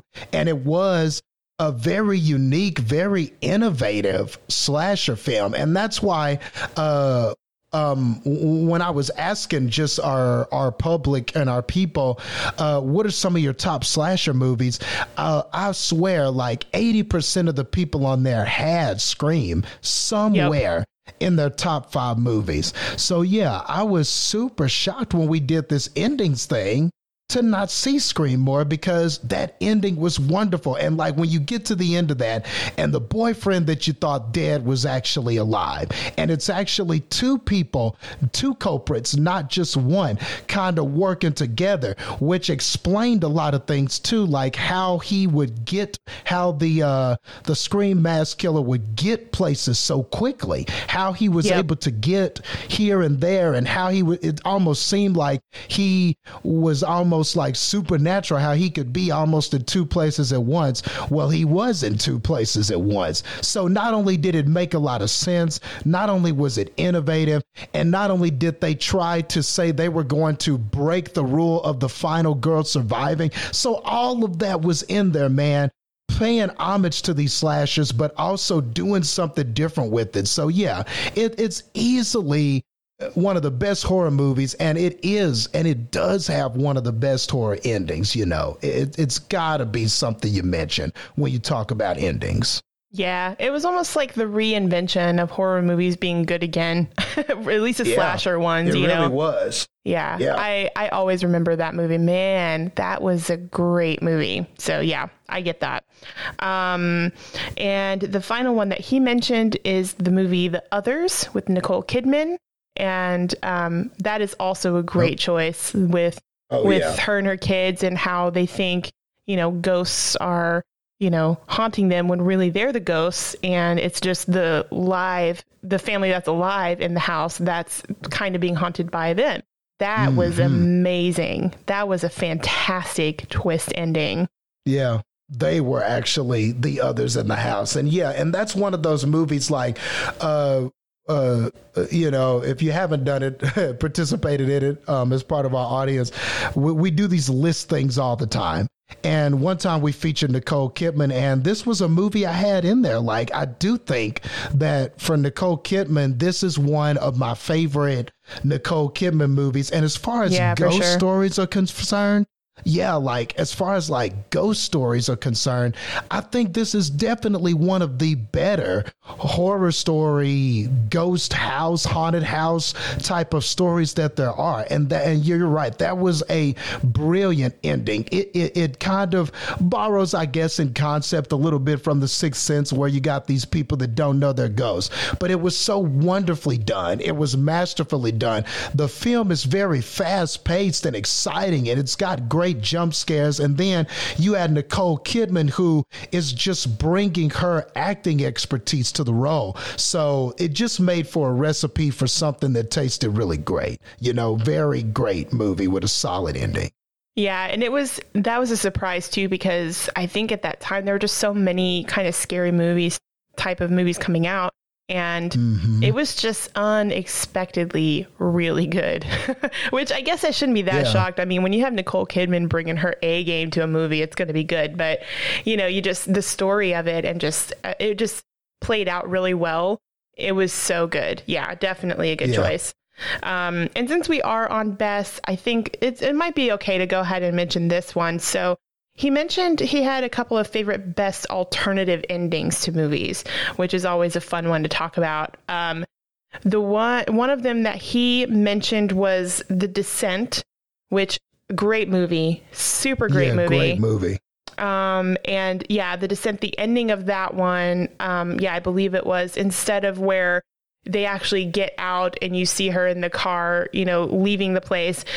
Um, it ends up where she kind of wakes up or no she's she's doing like a she's having a flashback memory of um, her daughter's birthday i think. Is that right? Yeah. And then yeah her kid's birthday yeah.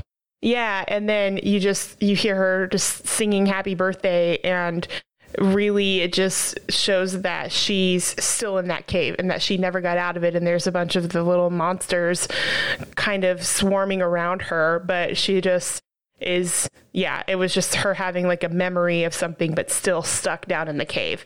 So and that is a great alternate ending for sure. Yeah Yeah. Am I getting that well right? Because I, I feel like I'm vague on the details because I'm trying to remember if that's how it went. I think that's how it went. Yeah. Yeah, that was it. No, that was it. Yeah. yeah, they were surrounding her. And yeah, she was just thinking about her daughter, her birthday, and everything. And, you know, just wishing she was out of there, but she never got out of there. And so it was man. like just that realization that, man, she's still in oh man she's still in there. So she must have imagined getting out of the cave but didn't really get out of there. And so it was just one of those endings where it's like oh man you know yeah. i wish she had made it but still very great. And man what a visually pleasant intense ride that that movie was. So yeah it was a great alternate ending. That is also an underrated great horror movie yeah, it's yeah, so good. For sure. Um, or I guess monster movie, whatever you want to call it. But yeah, it's so good. Um, and the other one he mentioned as a favorite alternative ending is butterfly effect which i think Jason, i know you had sort of mentioned it but he uh, and if you want to talk about it a little bit and you're because i think there were two endings right? There were two different yeah, alternate endings There was to like it man th- yeah there were so many alternate endings to the butterfly effect. And actually uh, i had one kind of categorized in my worst category because i really didn't like the whole oh um you know he d- makes all these changes right. because he's going because the yeah, because the idea is he's going back in time and making all these changes and stuff like that, and he's trying and he screws up all these people's lives. So he tries to undo it to where those people never meet him, and hopefully that prevents the butterfly effect. So in one end, did he just see some of the girl that he liked and uh, from his past, and you know they walk by, they don't notice each other. But Sterling pointed to another alternate ending, and this one I hadn't seen, but he brought this one to my attention, and this is now, and this one is kind of, I think, is actually good. So this Ashton Kutcher character, what he actually winds up doing is because every time he tried to go back and fix something, it seems like it caused something else, or it caused some sort of other catastrophe or something like it. He just couldn't get it right. So he, what he winds up doing is there's a scene where he goes back in time into the womb of his mother as a baby and he chokes himself with the umbilical cord so that he never comes out of his mother's womb. And hopefully that will prevent him from messing up everybody's lives with the whole butterfly effect time travel stuff. So, mm. and, and when I think about that ending, that is a tragic ending, but it's also a very thoughtful and kind of creative ending that they went all the way back to this man went all the way back to himself in the womb and uh, put, you know, implanted adding his consciousness into his baby version and doing that to himself so that he wouldn't be a stain on the world. So yeah, that that's a very interesting ending and that is a much better ending than what we got on the uh, theatrical releases. So yeah, I, yeah. I, like that one. And I think what was more with that one too, I it was he said something about and I haven't seen it, but something about how after that happened and baby Ashton, you know, kills himself, um, the doctors or whoever, when they find out that he's dead, they're kind of like, oh no, not again. They say something like that where you feel like, yeah. oh, so they've done this before and other people have also done this to themselves because of this experiment or whatever it is. Um, so yeah, that is that was kind of crazy too because it's like a more daunting ending where you're just like they yeah. know this is happening you know what i mean like so yeah i i could see that being a crazier ending for sure um but yeah i mean and since we're talking a little bit about the best alternative endings i think for me i mean I I don't know if I necessarily have a favorite alternate ending. Um, I didn't mind the alternate ending to Get Out, where instead of him oh, being oh, that was great. Yeah, instead of him being rescued by his friend, he ends up actually getting put in prison. Um, it and I think yeah, I think on the the one we had mentioned before, like the the recording we did before, we mentioned that it was a more fitting ending to the story as a whole and the events that happened throughout the movie but it was a little bit too dark compared with everything else or mm-hmm. to go along with everything else that happened so jordan peele i guess decided on a little bit more of an uplifting ending where you know he gets rescued by his friend and he doesn't get thrown in jail which i actually prefer that because it really it it was it was a great way to end it. I think either ending works well, but I'm glad they went with the more like happy positive ending on that. And um, yeah, so that will be yeah. for me. I would say that one is one that sticks out as like a favorite alternate ending if I had to if I had to choose one.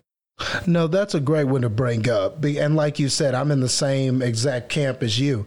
They they could have went with that he gets arrested scenario because honestly, watching the film, that's exactly what I thought was going to happen. When that cop car pulled up and he was on top of this white woman and this car pulls up, the only thing I could think is, oh, well, he's a dead man. He's either a dead man or he's going to be arrested and blamed for all of this. That was the first thing that immediately went into your mind, which is why I do appreciate the ending that they went with because that made that moment super suspenseful and I, because i was like oh no they're going to arrest him oh no he's going to get blamed for this and when it was his friend it there was just i just let out a sigh of relief like oh thank yes. goodness that was you amazing. Know, it's his friend. He's actually going to make it out of this. Okay. It was his friend. He's going to actually make it out of this. And I think that if it had just happened the other way, I would have been like, oh, damn, man, I get it. But I don't think that would have been as satisfying because I would have known, I would have felt that, I would have known that was going to happen. And it would have just affirmed what something that, of course, is a great conversation piece about our society and profiling and police brutality and stuff. All of that stuff is definitely there which is why, like you said, Heather, the ending makes sense. But I did like being, but I did like thinking he was going to get arrested and then mm-hmm. getting that relief of it not, that not being the case. I think that does work better overall. Yeah, because it is definitely a heavy movie. So, yeah, that ending, that was it was such a relief at the end when you realize it's his friend and he's like what's going on you know it was so good man Get Out is such a perfect movie. I love that movie. Yeah, it's wonderful. Do you have any other um, alternate endings that you would say are a favorite? Uh, I think I'm good.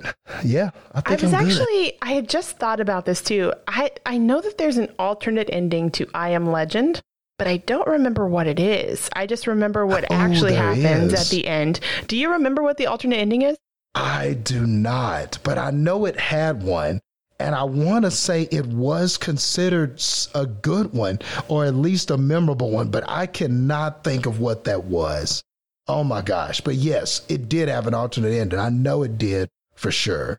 Yeah, I'm going to have to look that up because I remember people saying like that it I, I think that it kind of was a it was a good one, but it was also an up in the air one like Get Out where it was like either one would have been fine. But I can't mm-hmm. remember what it is. If anyone out there remembers what that is, please let us know because yeah. Um, I yeah, and I Am Legend. I like that movie a lot. I think it's a great movie. Um, yeah. So yeah, that is that is all that um I have for the alternate best alternate endings anyway. So um yeah, if we want to start off with some dislikes on endings, um yeah, Justin, if you want to start that off. Sounds good. So, um, and so definitely this was a, a list where you could put a lot of different movies, but I just wanted to put some that still leave a bad taste in my mouth, some that just stood out with me. So to start this, I'm just going to start with, um, uh, The Dark Knight Rises. Now, don't get me wrong. And I think that this is why I'm even more bitter on this movie ending because as a movie, I really like The Dark Knight Rises. I thought that um, that that that the that um, the Bane in this was they did a good job with him. I thought that the whole story with Batman being damn near incapacitated and breaking um, and having to recover from the back injury and climb out of the cave and all of that stuff and showing that grit and determination and eventually uh, defeating Bane and all of that stuff. I thought that the film you know, all of that was effective. Uh, Anne Hathaway was in there as as kind of like a startup or like a preliminary, like Catwoman in her preliminary stages. And I thought yeah. that she did a good job as well. I thought she was also good in that film. So the film is not a bad film, but oh my God, is the ending just awful. And, and it's just one of those things where I think that sometimes if you just isolate a movie and you don't factor in anything else and you just look at the film in a bubble, I get what they were thinking you know, this guy is older. He's been fighting crime and everything like that. And there's got to come a time where he's got to think, okay, I've got to stop at some point and I've got to live my life. And so you get this resolution at the end where you've got Bruce Wayne at this uh, dinner table and he's no longer Batman. Batman is seemingly gone or missing or something like that. And and there's a hint that um, that Joseph Gordon-Levitt's character, uh, somebody uh, asked him him something and he goes, I go by Robin or something. So you get in the, the sense that Robin's going to take over the mantle or everything like that. But you get the sense of it, though they didn't definitively say that. But we're in France, or I believe that's where we were, France, I think. And we're at this dinner table, and he's sitting there. And everybody thought that he died in this explosion. Everybody was like, oh, Batman, did he die in the explosion? Is he dead? Is he gone? You know, we haven't seen Batman since he uh, flew off into that explosion to save Gotham or whatever. And so he's sitting here at this table in France, and then Catwoman Anne Hathaway uh, walks up and sits down with him at the table. And I was like, what? I mean, like, I just couldn't help but be so upset with that ending because if you are a fan of the Batman character, if you know anything about the Batman character, you know that that fool is not giving up being Batman. Right. I mean, that's just you not an ending I can accept. And I get it. If you're just looking at this in a bubble and saying a man has to retire from what he does, I totally get that. I guess a man has to eventually go in retirement, the wear and tear and stuff like that. Retirement is what we do when we get older. But that's not what I want in my Batman, man. That, that, that's not what I wanted to see out of my Batman because there have been comic iterations of this character where he, even in old age, is still finding a way to protect Gotham City, is still finding a way uh, to be Batman. And I want to say I brought this up in our uh, first recording of this, but there's a comic book series called Kingdom Come, and it's a Superman story. And it's a wonderful story about Superman, but Batman and Wonder Woman and other Justice League people are all in the story as well. And there's a moment in that comic where we shift gears and we go to Gotham to see what Batman is doing. And it's crazy because even though he is an old man, he has created this exoskeleton that allows him to be able to move his body around and stuff like that. It's a mechanized exoskeleton. So even though he's old as hell, he can still move his body around and his arms and stuff and can still put on a bat suit that's perfectly fitted for this exoskeleton. Yeah, that's what th- these are the lengths that this man has gone through to still be Batman. And on top of that, he has built these bat robots that these giant, just the iron giant looking robots with bat symbols on them. And they walk around and they literally stop crimes. And he's surveillance. He's got the whole city surveillanced on cameras and all of this kind of stuff. And there's a funny joke in it because uh, I think Superman is talking to somebody and he's like, So what is Bruce doing? And they were like, Oh, Bruce is still in Gotham. And he said, Well, how is Gotham doing? And they were like, oh, Gotham is doing just fine there's no crime in Gotham. And then it shows Batman, like all this old Batman just controlling these bat robots and grabbing robbers and taking them to prison and stuff. So to me, is that a little bit outlandish? Yes, but it speaks to the resolve of that character. He's never going to stop doing that. He's always going to do that. I mean, even in Batman Beyond, he he's oh, he's an old older Bruce Wayne that reluctantly takes on an apprentice, but he still is helping and trying to uh push his legacy forward onto somebody else so that at least somebody is still Batman in Gotham City. So, see, this yeah. is just a person who would never abandon his post. And so that's why I couldn't forgive this movie and Dark Knight Rises because it was just such a such an abandonment from that character and I think that that's the biggest sin that you can create as an ending especially with a with a character that is familiar or well known. Sometimes an ending would just have a tendency because it's ending they'll just have a character kind of do something out of left field or do something a little bit uncharacteristic or he resolves he or she resolves to do something that's kind of not really in their wheelhouse. And i really think that this was that situation. Nolan wanted to end it but he didn't want to end it with a continuation. He wanted a definitive ending. So I understand that, but man, that's not Batman, dude. So you have to sacrifice who Batman is in order to have an ending. And I think that is one of the biggest sins you can create with such an iconic character. Hmm. That's interesting because, like, I guess, I guess this is where, in a sense, it's a gift and a curse that I haven't read the comics because they don't really, I wouldn't have known that that was how Batman was in general, where he was like, no, I'm not gonna give up this. Like, I mean, you can kind of tell in the yeah. movies and stuff like that, like he's like that. But because I actually, when I when I saw the movie, I actually liked how they ended it because you know I'm a sucker for a happy ending. So it seems like you know he was away from all the craziness of you know having to be Batman and the burden of that responsibility, which he loved, but also felt like it was weighing on him, and that maybe he wasn't the best fit anymore to do the job. It kind of mm-hmm. seemed like and yeah, so, yeah.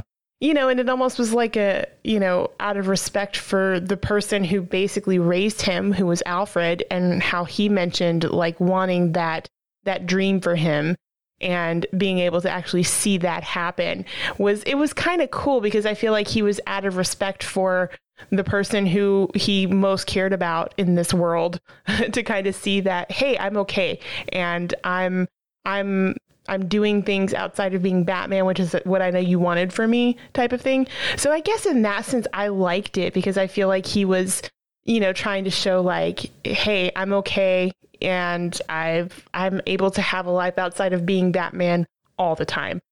But yeah, I mean, if you're basing it yeah. on comics and everything, you're right. I mean, that it just it seems like it from what you're telling me, it seems out of character for how he would actually be. You know, he'd be like, "No, I'm not giving this up. No, there's no way." So I definitely see, you know, when you explain that, I get more why people have such a problem with that ending. Um, and also the Robin thing too, how it was just like out of nowhere, just like a, I think like a fan service yeah. type of thing, even though I feel like yeah. a lot of fans didn't like it. but um, yeah. Yeah. But just like, yeah, I could see how people have a problem with it. But I guess I, you know, maybe I need to watch it again though, too, like having more knowledge of the character of who Batman was outside of these movies. But yeah, because at first, at first sight of it, I actually liked how they ended it because you know, you actually think that Batman's dead. I mean, maybe you don't really. I mean, you might have not, Justin, but I was like, oh no, Batman's actually dead. And then you see that he's like, nope, I'm good. I'm just living life here now outside of my Batman duties, you know. And um, I think it was it was either you or Sterling on like the first time we recorded when um, when they were saying like who doesn't know who Bruce Wayne is though? Like anywhere you go in the world, if you're that yeah. big of a rich millionaire person, like known for what you're known for, you're gonna people are gonna know who you are. So yeah. that made no sense. So I get that too, yeah. but it's just it's just those people who love like the sucker the suckers for the the happy endings of things, which is me sometimes. I think that's the people that liked it but the people who know more true to who the Batman character is are like, what? what is this ending? So I can actually see it going both ways. This is a very like up in the air. I could see the the hating and the loving it. Yeah, you know, it, it would almost be like I don't know what's a good example of this. Well, the the metaphor, the the example's not coming, but but no, but I totally get what you're saying. Like in a bubble, if you just look at it as a film, if you just look at it as a film and the character and what he was going through and how he was having doubts about being doing this anymore. And if you just really simplify it to this was a man who had given his life to this, but it wasn't working out. He was having doubts. His body was giving up on him. And it was time to finally accept that. And what the people in his life wanted for him was to have some sort of happiness. So at the end, he survives that final battle and chooses his happiness instead of going back to that job that that that does hurt him in a lot of ways.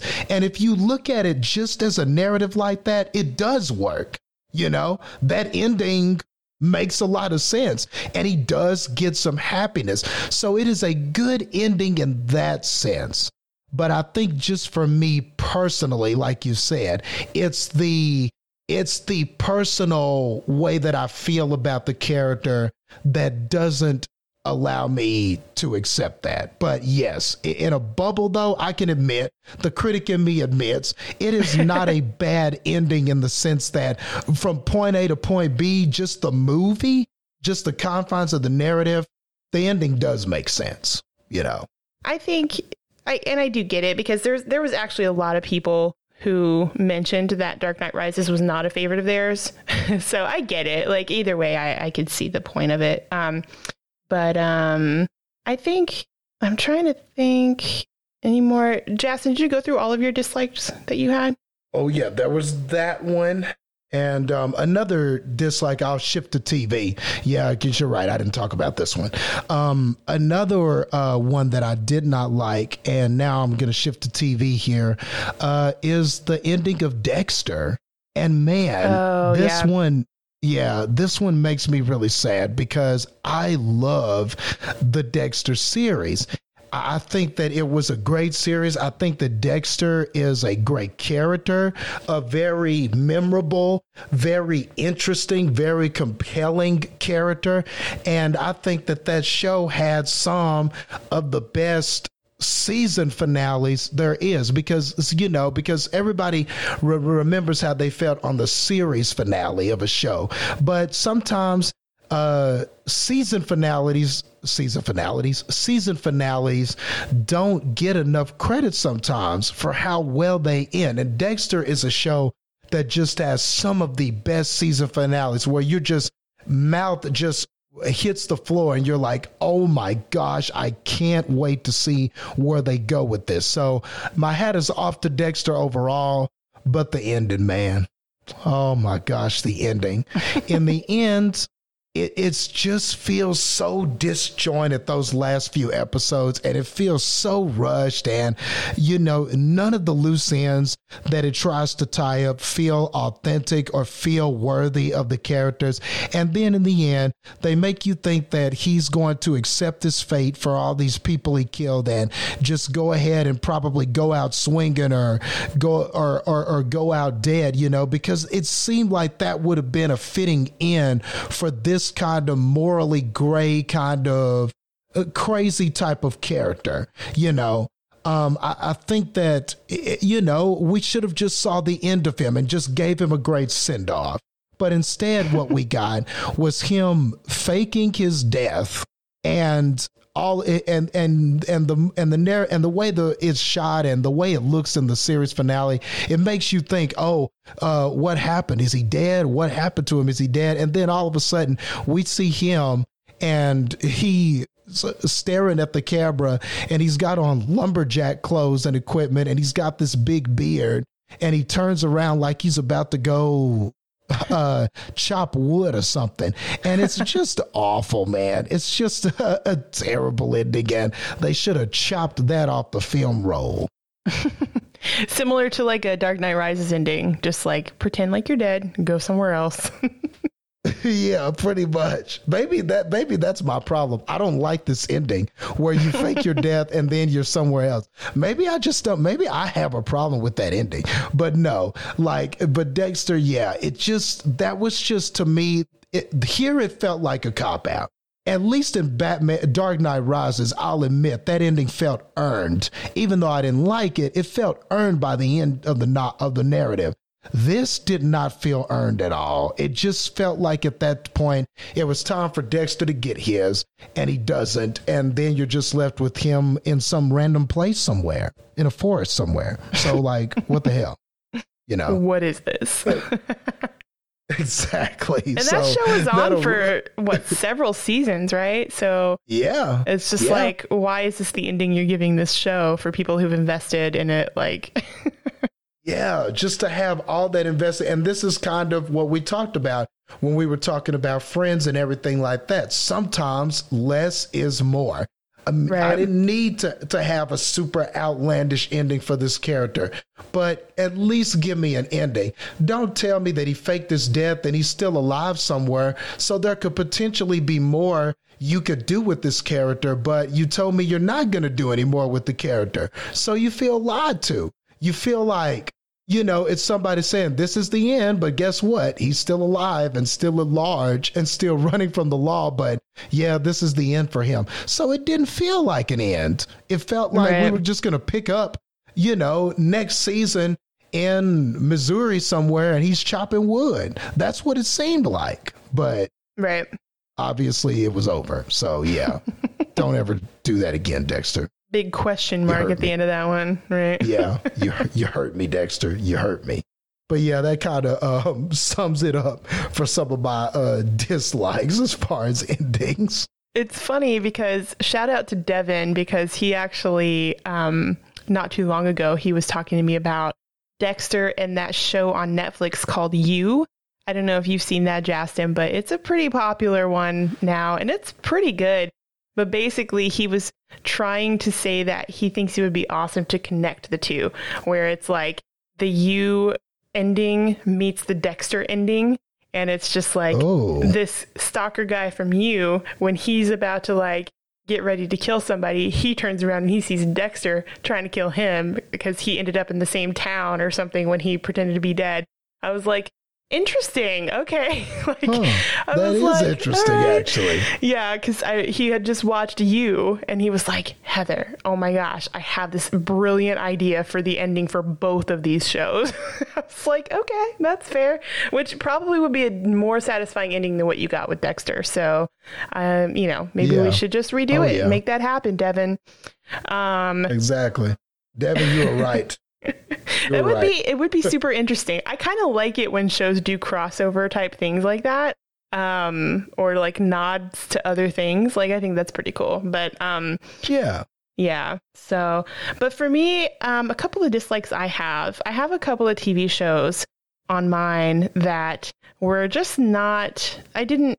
I didn't like how they ultimately ended things with them. The first one I'm going to talk about is Gilmore Girls. And the ending I'm talking about, because technically they have two endings. They have the ending of the whole show, and then they came back and did like a, a mini series, um, like a year in the life, like, I don't know, six, seven, ten years later or something. So the ending of that, the year in the life, it is a terrible ending, which I understand what they're trying to do. They're trying to bring it back full circle. But what happens in the ending of that is um, Lorelai the daughter, um, I think that's Lorelai, or is that Rory? I don't know. Whichever one the daughter is, I don't even remember anymore. But she ends up sitting down with her mom, and the very last thing that the show ever says in the entire thing is, Mom, I'm pregnant, which is basically like it's kind of coming full circle to show that she's she's a lot more like her mom than she thinks and she's sort of making the same, not necessarily mistakes that her mom made because her mom never saw it as a mistake, but just kind of following the same path and basically ending up being exactly like her mom when her mom always wanted better for her to go off and have this great degree and a great job and a great life and wanted her to be completely opposite of her, basically. But at the very end of this, it just shows her being like, hey, mom, I'm pregnant. You don't know who the dad is. You don't know what happened. You don't know what happens after that because that was the very last scene of the whole thing. And I did not like it. I was just like, it's, I mean, just all of this character development they do with both the mom and the daughter who are super close.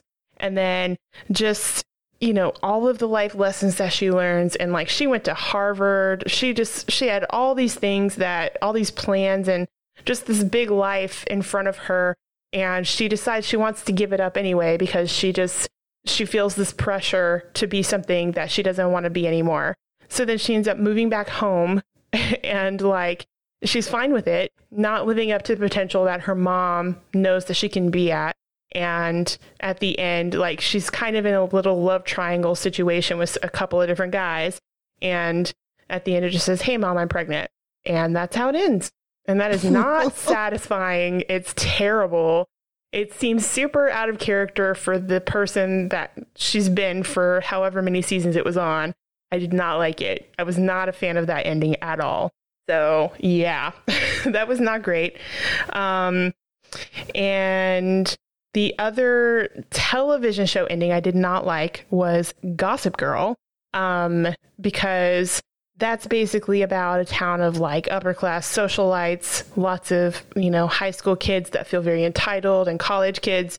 And this pretty much like a blogger person who finds out all these juicy and crazy details about everybody in that city and that town and that life and you know blast them for the things they're doing whether it's crimes or you know, affairs or whatever it is. There's just some blogger out there that nobody knows who it is.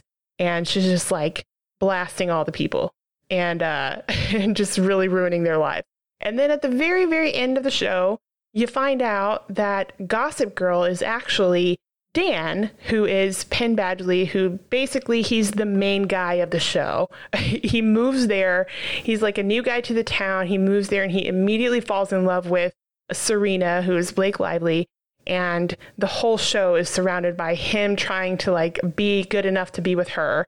And turns out oh. this whole time, yeah, and this whole time, and he's a writer or like a aspiring writer, and this whole time it turns out like I think they go a couple of different times between who Gossip Girl actually is, but ultimately it ends up that he was Gossip Girl the whole time.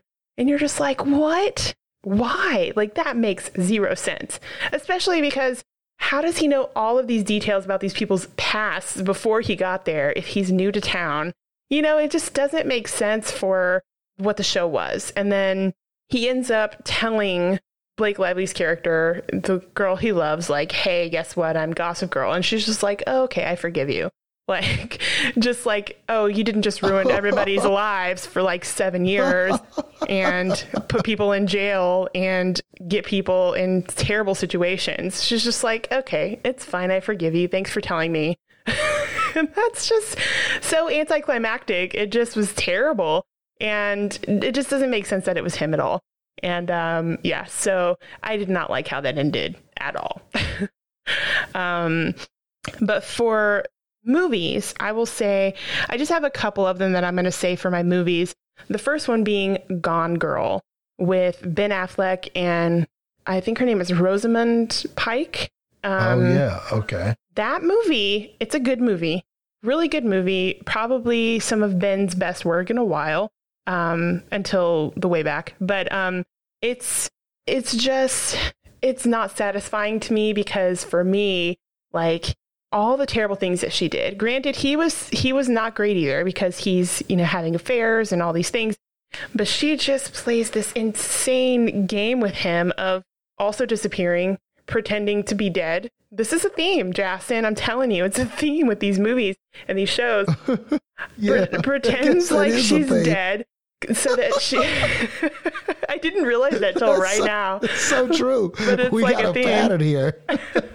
Because the general idea of that is like intriguing, but just the way that these particular ones we're talking about has done it, it's like you're not doing it right, you know. But um, yeah. but yeah, she pretends like she's dead because she wants basically her husband to be fr- framed and you know charged for her murder, basically to get back at him. And so she goes through all these crazy lengths to just really make sure that he's the one that is framed for it and whatever. And, you know, she's really terrible and manipulative and all these things. And at the end of it, because her plan, I guess, doesn't really work out the way she wants it to, because I think he's sort of figuring out what's happening too. So he kind of gives her hints that he knows she's still alive and whatever. And so her plan doesn't work out. So she goes with a different, also crazy plan and pretends like, oh, she was like kidnapped by somebody and all these things. And at the very end, it's kind of like this understanding they have of each other. And he knows, like, you are terrifying and you're evil and you're the worst. And she's like, yeah, I know. That's kind of how it goes. And even still, she's like, oh, but by the way, I'm pregnant. So, you know. And then ultimately, he ends up deciding to stay with her. And I think my question is, is she actually pregnant? I don't remember if she is, or I don't, I think I just was skeptical that she actually was, that she was maybe just trying to trap him. And so she was saying she was, but you never really find out. Um, yeah. And just like, and I, I get that, like, for the sake of, you know, if she is pregnant, he wants to, you know, support his family and all that but just he just gave in. He just didn't even do anything. He was just like, "Okay, well, this is my life forever." and I didn't like that. I was like kind of hoping there would be this revenge of like, "I'm going to find out and I'm going to prove that you're not actually pregnant and I'm going to get you back and you're going to get in trouble and be put in jail." I wanted something like that for the ending, and that's not what happened at all. So, it just it was not it, it, it didn't live up to what the rest of the movie was. So I was kind of pretty disappointed with that movie. Yeah, um, I totally get uh, where you're coming from with that, and I know that uh, Sterling disagreed, and he thought that it was a, a pretty awesome ending. But I definitely yeah. understand the uh, the mixture of feelings because it seems like every person I, every other person you talk to, either hates that ending or or loves it. It feels like there's no in between. And but but uh, quite a few people did mention it um, as one yeah. that they didn't like either. So yeah, it's just one of those where I think you. It's almost like kind of like your brain has to work a little bit to like it when it shouldn't. I think I said that right. Like yeah you know, if you got to twist it and turn it too much to make it seem like a meaningful ending, then that probably speaks to its quality that you didn't just automatically think it was good. So that there is something to be said for that, for sure. But great movie overall and phenomenal acting for sure. So, yeah. Oh, yeah. Yeah. It was a fun ride, though. And mm-hmm. yeah, the, the acting was awesome. Sure.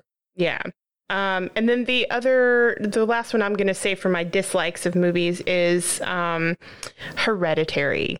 So for me, this is a conflicting one because because I do overall enjoy that movie. I think it's a good movie. I think some of the scenes from that movie are the most memorable scenes of any movie I've ever seen. Just either seared in my brain because they're so disturbing or because the acting is so great like just the family dynamic between them and the conversations that they have. It's very real. It's very awesome how they how they do that dynamic. Um, I cannot say enough good things about the acting in this movie. Toni Collette, Alex Wolff, especially, are just incredible in this movie. Um, yeah. And that I can never take away anything that they've done in this movie because everything they did is fantastic. It's just the ending of it. It loses me in the last like 30 minutes of the movie when I feel like it's starting like a completely different movie. Because you, throughout the movie, there's apparently these things that they were sort of hinting at that I just feel like were so brief that you didn't know you needed to pay attention to them for the ending. And at, at, the end, you're just like, who is King Paimon? You know, and like, because that's apparently, you know, this group of people who I guess um, Toni Collette's mom was like the leader of this. I guess it was a cult or something. Yeah. Or something coven like that, yeah. or something. Demon. Yeah. yeah.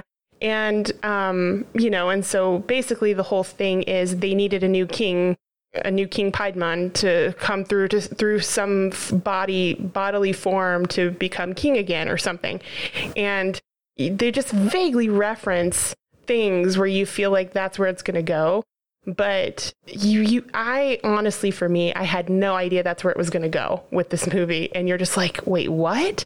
It doesn't make any sense. Like, it, I mean, if I guess on upon a second watching it probably would, but at the first time, it's just like it's so like either drawings they show or symbols they show, things like that that they show throughout this movie that it's so brief that you just you don't know what you need to be looking for in those scenes or in those symbols and pictures and things. So it's very easy to miss what's happening. Um, it just was very lacking along with what the rest of the movie was for me. It just did not live up to the potential of what that ending could have been. And it just was i mean it throws you off but not in a way of you feel like oh, okay, I get what they were doing. It's more of a throw off of like, wait, that came out of nowhere. What? so for me, that's just how I felt about the ending of this movie.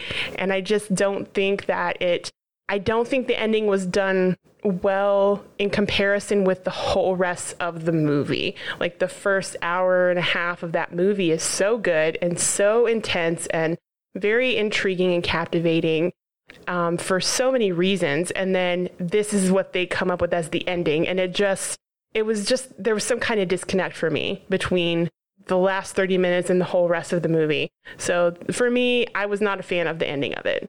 Yeah, and uh, th- this was a movie where I did have to watch it several times to really understand what they were trying to say myself. And the thing is, is that uh, you know I was higher on this movie than you guys were, but the truth of the matter is, is that this was an overhyped film. I think that they kind of said um, initially that oh, this is the best film since The Exorcist, and they really kind of put this film uh, the on a critical pedestal. The way they promoted it, it, yeah, was different. Yeah, and then when you see it, it's just not what you're expecting. You're you're expecting something fast paced and stuff like that, and this is not that movie. And then the ending, just to speak for it, I mean, I was fine with the ending, but it's nothing groundbreaking or anything we haven't seen before. I mean, you've seen a ton of movies where there's this occult conspiracy and they're trying to get someone or get sacrifice these people or get these people to do something because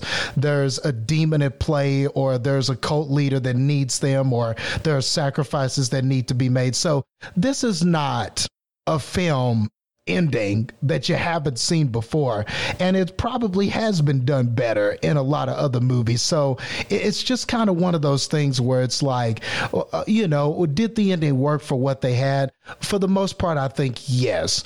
But it's true. I, have to watch this several times, and there are a lot of things that you have to pick up on or required really to pick up on or it will lose you. And they could have explained some things a little bit better with the occult, especially with the occult. You only got glimpses of them. You only saw a few things about him, man. You got the uh, picture that her mother was this cult leader, but uh, you know, it, nothing was definitive enough for you to just know for sure. It's all done with visual stuff and stuff like that, and that that, that can be hit or miss, you know when you don't want to explain it to people. So I get the complaints about it for sure.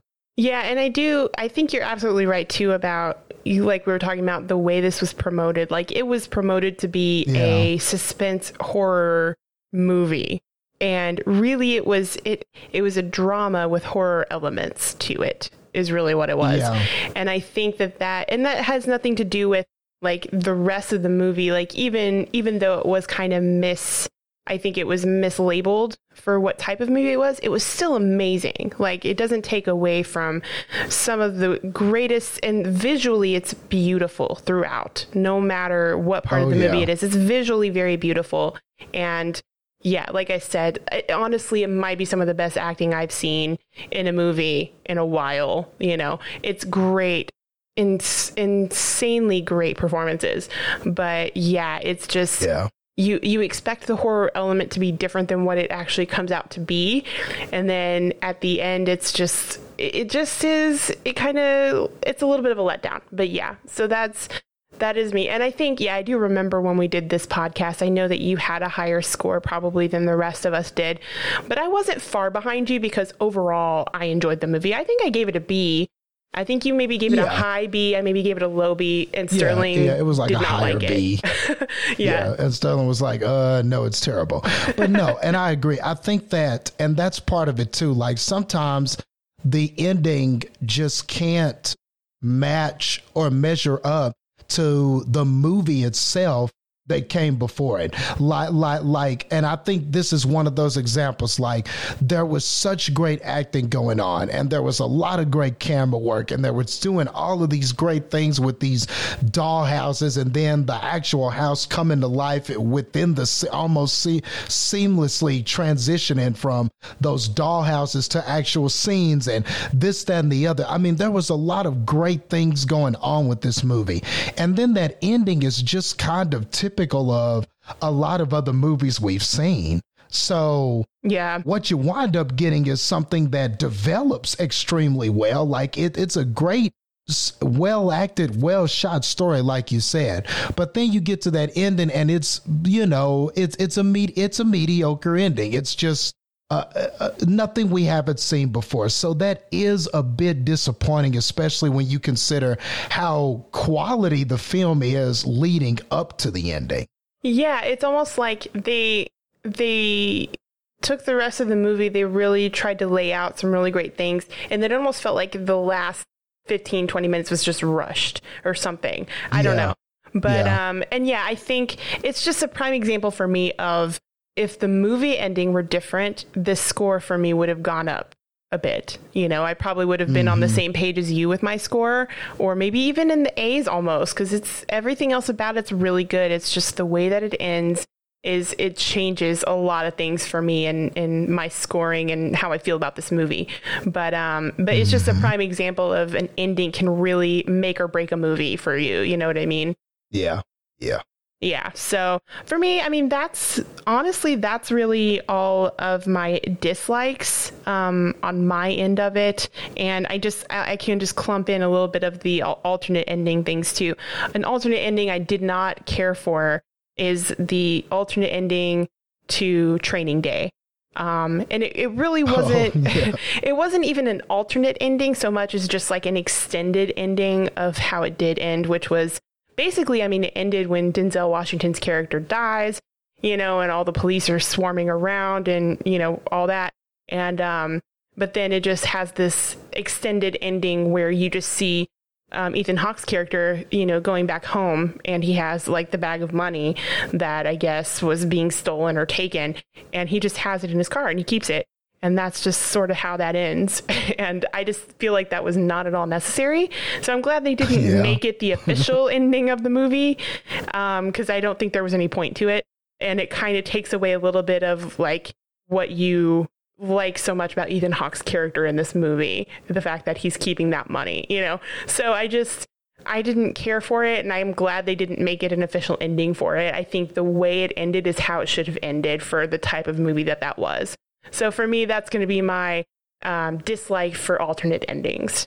Cool. Did we want to uh, run down some of Sterling's, I guess? Yeah, yeah. Do you want to go ahead and list off some of his? Sure. So um, l- let's get the ones that he's wrong about out of the way first. No, I'm kidding. um, all of them. Okay. Just kidding. Uh, all yes, all of them. No, um, he mentioned so for some of his worst, he wanted us to make sure we mentioned Infinity War Endgame and Logan.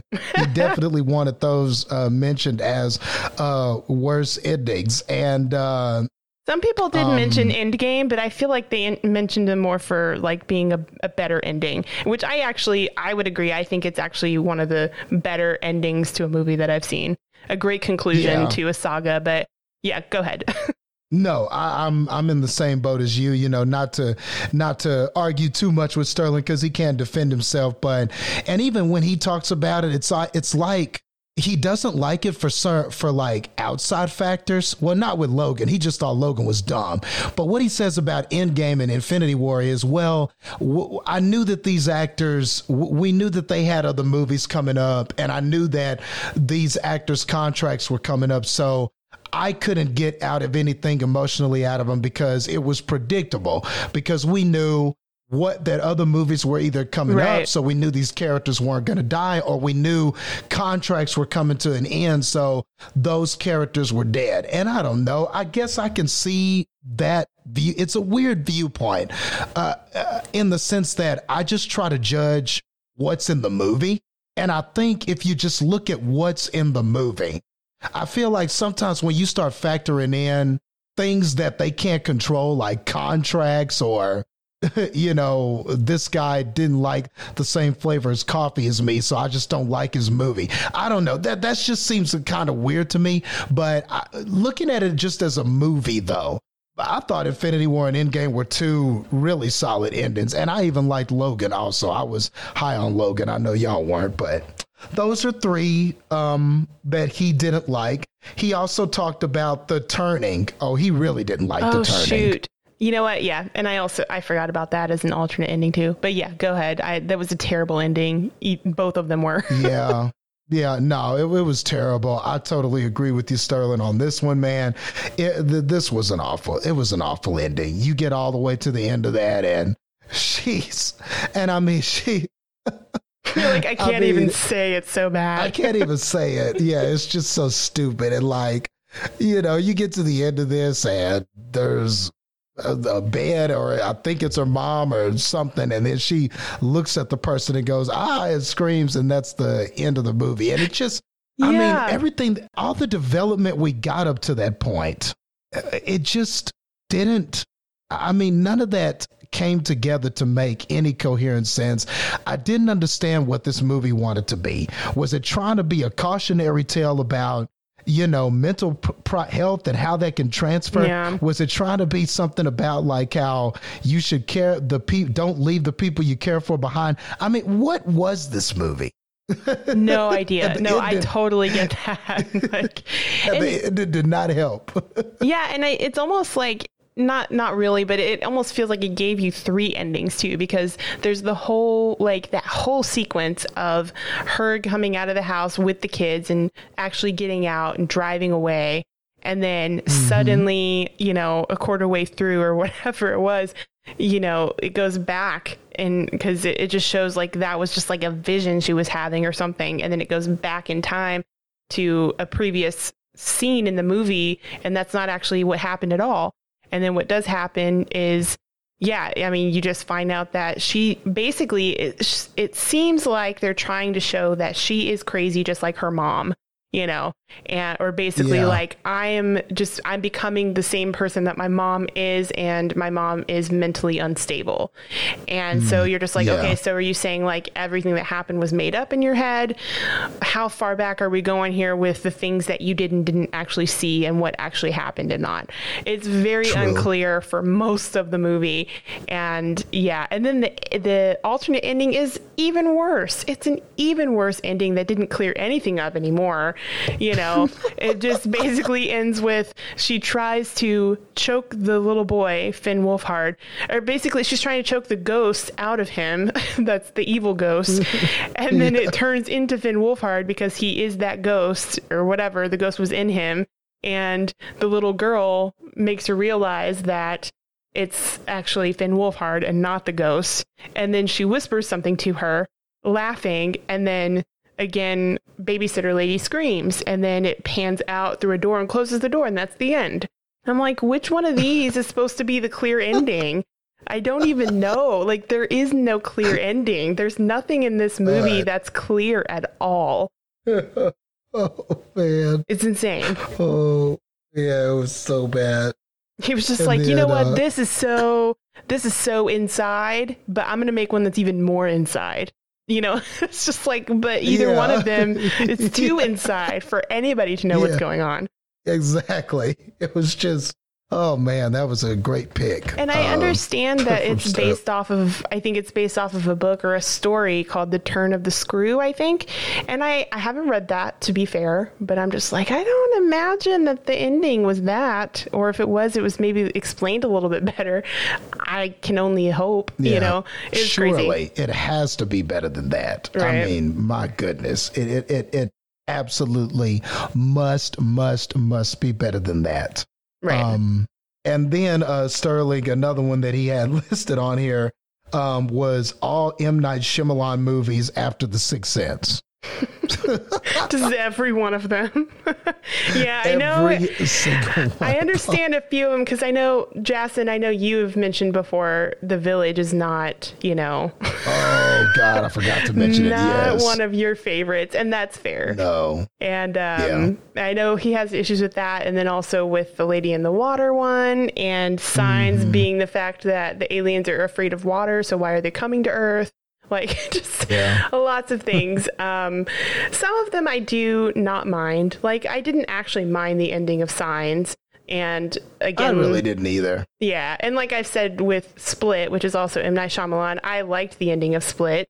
Um, so there are a few that are fine, but yeah, for the most part, I, yeah. I do understand overall his um his issues with with a lot of them and the knowing and I unbreakable guess. yeah all of them oh yeah unbreakable yeah I liked the ending yeah. of Unbreakable actually. I thought that was a really good yeah. ending.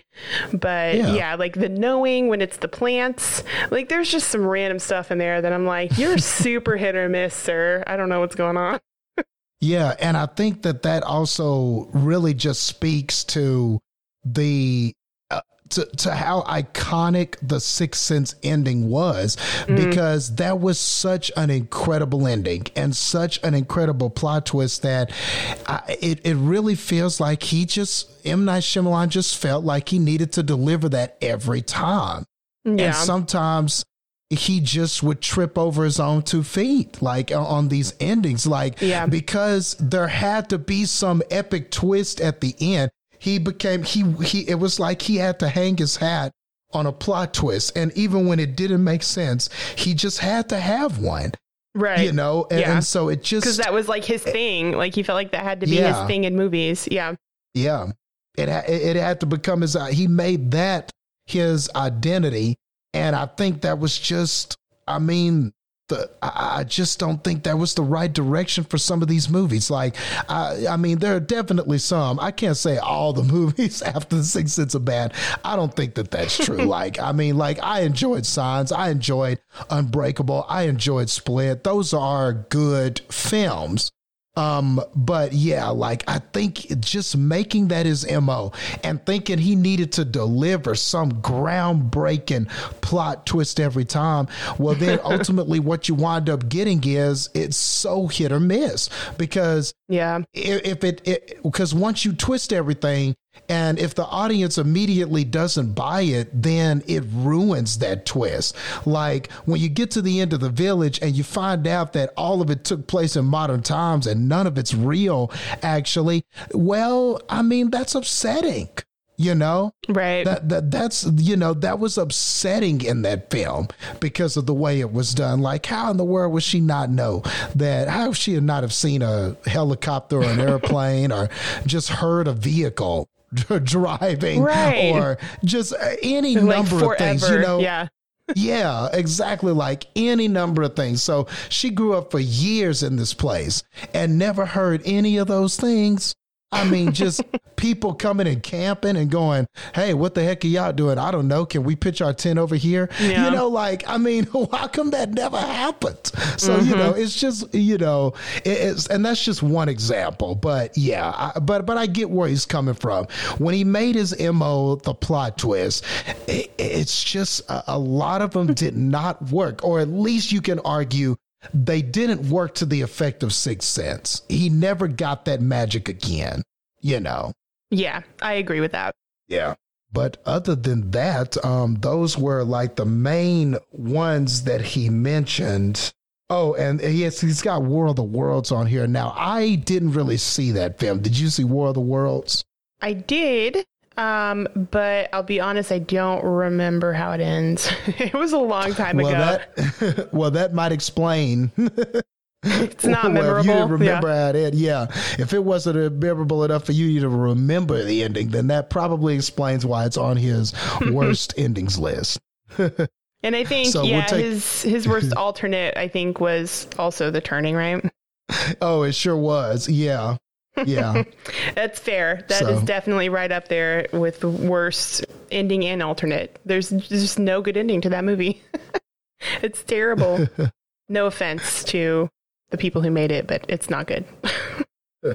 but there were a couple of um, a couple of fan comments that I wanted to mention just very briefly. Um, we talked a little bit about Avengers Endgame because that was a big one that people had mentioned. I had a few people mm-hmm. that we saw that mentioned La La Land as an ending they did not like, which is interesting for me. Um, I actually disagree with that. I think we actually kind of all disagreed with that because it's. Yeah. We did. It's a beautiful movie, and I get like I understand why people wouldn't because it's sad, it's depressing. They don't actually end up together, but overall, I mean, it's it's just cool that it shows you that um, even even if you don't end up with the people you think you're going to, they were still important in your life for a reason.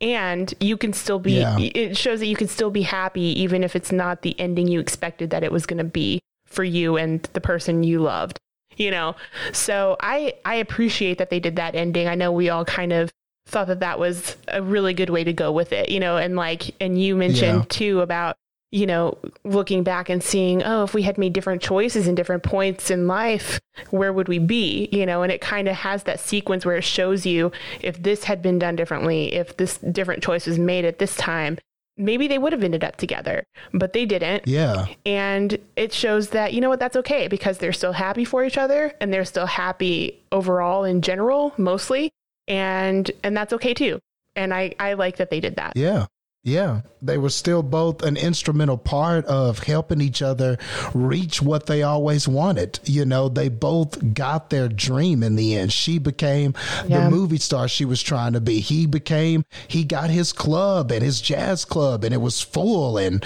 everybody was in there, and he had a wall of appreciation for jazz mm. music and everything. So they really had helped each other accomplish their dreams. And sometimes that comes with the cost of not necessarily being together, but that time together was still significant. It still meant something. Yeah. And maybe there are some regrets, but hey, that's life. And it's still nice that you have that person at least get you to a certain point in your life where you could be happy, even though you're not spending that happiness with that person. And I think that's beautiful, man, because yeah. that very much is life. You know, yes, we all wanted to work out. Yes, we all would prefer just a storybook happy ending.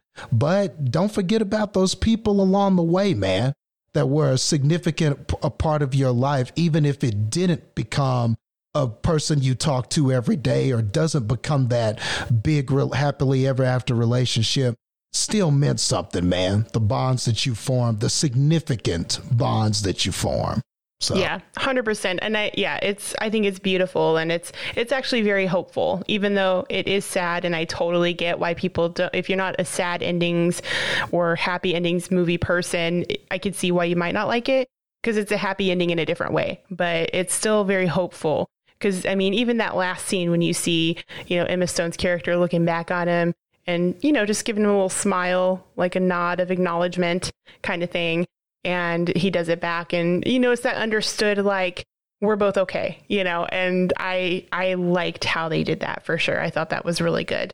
Um, and yeah. then just another another one quickly i did just because for me personally i agree the the ending to us i think was a great ending because it had oh, yeah. Yeah it had a little bit of that twist to it where um you know lupita's character is actually the the tethered, but she switched places with the original her and it's it's really well done how they do that so i appreciated that ending and then of course yeah. i got we got to talk about this one because everybody in the world talks about this one the ending of game of thrones so many oh, people oh, yeah. Yeah. did not like this ending and i totally get why it was super rushed it felt very rushed and i think that mm-hmm. they should mm-hmm. have done at least a couple more episodes to sort of play out some yeah. parts of it a little bit better than they did. Um, I yeah. honestly, I don't think it was a bad season overall, and I don't even like hate the very end of it. No. I, I, liked it mostly, but I do see yeah. why so many people were kind of disappointed with it. You know? Oh yeah, yeah, and I think I'm in a similar boat with you. Overall, um, man, Game of Thrones was a wonderful series. And overall, that last season had some great moments, had some memorable moments, and everything like that. But like you said, what we probably just needed a few more episodes or maybe even just another season. Maybe we needed to split the the Night King incident, you know, the Night King, the struggle with him. Maybe that needed its own time to de- season to develop. Yeah. Then the Cersei stuff and the and uh, and Daenerys and all of that that needed its own season. But to have it all in one season. That is a lot of big events. You had to kill the Night King. You had to have uh you had to kill you had to defeat and kill Cersei. Yeah. You had to have um Daenerys turn and become the adversary and then you had to beat her and then you had to tie up all the loose ends and figure out what we were going to do to Westeros. That is a lot yeah. In one season, Too much. six episodes to cover. I mean, if you just think about all those big events, normally in Game of Thrones, one of those things happens in a season.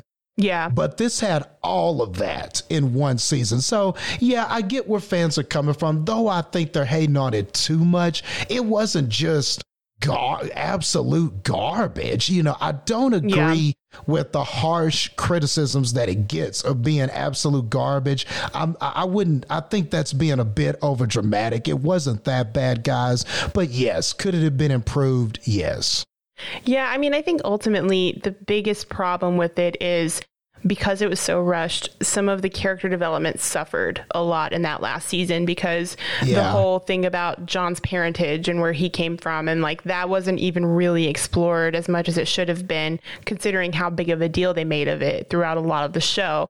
And yeah. even the part with Dany and Jon and like how Jon decides he's going to kill Dany and it happens like not even halfway through the final episode. And there was such a big yeah. build up to everything around that that it just happened so quickly and suddenly. And it just it, it, you know I just feel like a lot of that it, it was very rushed. And um I guess the word would be um like I don't know, just not satisfying, maybe like just, or weak, maybe weak. Yeah, it was just a weak, yeah. a weak way to end that whole dynamic of what happened with Dany and Jon and Dany's turn into mm-hmm. being insane like her dad. Um, and also with Cersei, because I mean, she was the main villain of this show for yeah. the entire time. And then in her last season or last few episodes, she barely gets any dialogue you know? Yeah. And her way out was like, I get like why that's how she died, but I mean, you don't even really get that like that final sense of how important her character was because of how quickly she died in it, yeah. you know, and also it, with Jaime. It, like they just didn't get that. Mm-hmm. I understand the death they had, but they didn't really get that that last moment to shine as the characters they were for eight years before they yeah. died. And and yeah. I know Game of Thrones has their way of just doing the surprise and not caring who they kill off. But those characters were around for so long and you feel like there was so much more about to happen with them before the ending of the show that they just should have gotten a little bit better of a send off with some of these characters. Yeah. Yeah. And, and I think that's just such a great way to put it. Um, that, that just characters who you thought should have gotten a better send off really didn't and yeah things that you thought you you just saw missed opportunities like things that you thought might happen just didn't or uh, and like you said just characters changing really who they are because they need to make decisions in order for this narrative to move forward. You right. know, th- th- there were just things like that. Like them sitting all sitting at the table discussing who gets what land and them going well yeah all this land is going to go to uh to my relatives and then the other people in the other kingdoms having no objections like you know th- right. there are just things you know there are just things that it, it just didn't feel like what you had been watching because and you knew why they were they nobody had any objections because we got to get to the end of this. So Yeah. Everybody's got to totally. cooperate right here, even though they totally would not. I mean, we saw Right. all kinds of conspiracies and this, that, and the other, uh, p- uh, killing and people doing all kinds of backhanded stuff in Game of Thrones for less. And you mean to tell me this conversation about the kingdom happens that quickly? So, you know, th- there are things, but uh, yeah, it just it just needed more time, man. Like you said, it just needed to develop these ideas. We got the ideas there, we got to see them happen, but we just needed the time to flesh these things out, and that's just so important when you're ending something. For sure. Yeah. And exactly like we were talking about at the beginning, where you're investing all of this time in these characters and these storylines that everybody Mhm. wants that satisfying ending. And so many people felt like they didn't get it. Um, but I do want to say shout Yeah. out to the fact that season eight had one of my favorite scenes ever, which is when Arya kills the Night King. I don't care if that Oh, was that was supposed to happen or not, but that was the most epic thing I've ever seen on TV. So I oh, think Oh, yeah. that it had some of the greatest moments of the whole show, even if it didn't end Yeah. well. Oh yeah, Ari is definitely one of the MVPs, if not the Oh, yeah. MVP. She was great. I loved her entire story, and I like how that. And that was one of the stories I was fine uh, with how it ended. I mean, some people wanted that kill at the end, but I think the resolve and um the and everything that happened with her and the hound um i think that was a very fitting way to end it. And like you said, she got her big moment with the Night King. So you really didn't need that last moment. And I like that the the human side of her was appealed to and everything like that with the hound and their relationship that kind of got some closure. So you know what? I was cool with what happened to her. She, she was one of the better parts of Oh, yeah. the series. Well, really the one of the better parts of the entire series, but definitely one of the shining stars of the season Yeah. that final season. And it's yeah. because overall they did do well at fleshing out her character from beginning to end. So I think that's why Yeah. she was such a MVP of the show. But um, are there any other um, fan comments that you wanted to discuss, Justin? Um, I mean, the only ones that I think I will quickly mention, just because we kind of got into this conversation a bit and we don't have to go into super detail, but uh, we did mention, we did at least want to acknowledge that Seven and the usual suspects got a quite a bit of votes. Um, a- and, and we get it, you know, or at least I get it. I get that those movies have very awesome endings. When you get to the end of Usual Suspects and you find out who Kaiser Soze is, or when you get to the end of Seven and and it's all been this elaborate plot to make the detective commit wrath and uh, his wife's head is in a box and he commits and so then he can't resist and he actually kills the serial killer. Those are some very creative endings. However, I, w- I, I, I would be remiss if I didn't talk about the fact that there is controversy, especially when you're looking at the actor Kevin Spacey and people like that. So we've been sort of a little hesitant to give full praise to those things because you feel like you have to put a disclaimer in there. It doesn't mean we condone what this guy did or we're celebrating this guy um, we're overlooking what happened with the allegations and everything of Kevin Spacey and just looking past it and saying, we don't care about that. We're going to talk about his good movies. I don't want to give that impression. Um, and I know that Sterling Yeah. would say the same thing too, but we thought it was at least worth mentioning them just because they did get a lot of votes. But those, but that's kind of what some of our thoughts were on uh, mentioning those films. Yeah, for sure. No, I agree with that. Um, Awesome. Yeah, I think Other that's than that, yeah, I Yeah. think, was that it? that's it for me. You want to wrap us up? Awesome. So, thanks everyone for listening to another fantastic episode of Cinema Slayers. Please go to our um, Facebook and like our like page and um, Cinema Slayers podcast. Um, we've also got our Instagram, cinema underscore slayers. Um, we've also got the Twitter page for Cinema Slayers. And just stay tuned, man. We're always trying to put out content every single week. We've got several different mediums where you can get those iTunes, Spotify, all of those different mediums. You can access our podcast episodes. And we just want to hear from you as well. What are some of your favorite endings? If you didn't get to chime in on our questionnaire, then chime in after you see the episode. Let us know what you're thinking and let us know if there are some other subjects that you want us to cover. We're trying to be here for you guys. We're trying to deliver some quality content. And of course, we're going to cover as many movies, streaming, theater, whatever that we can. And um, hopefully, we are entertaining you and giving you uh, a nice distraction uh, during these trying times for all of us. Thanks for listening, guys. Sterling, play music.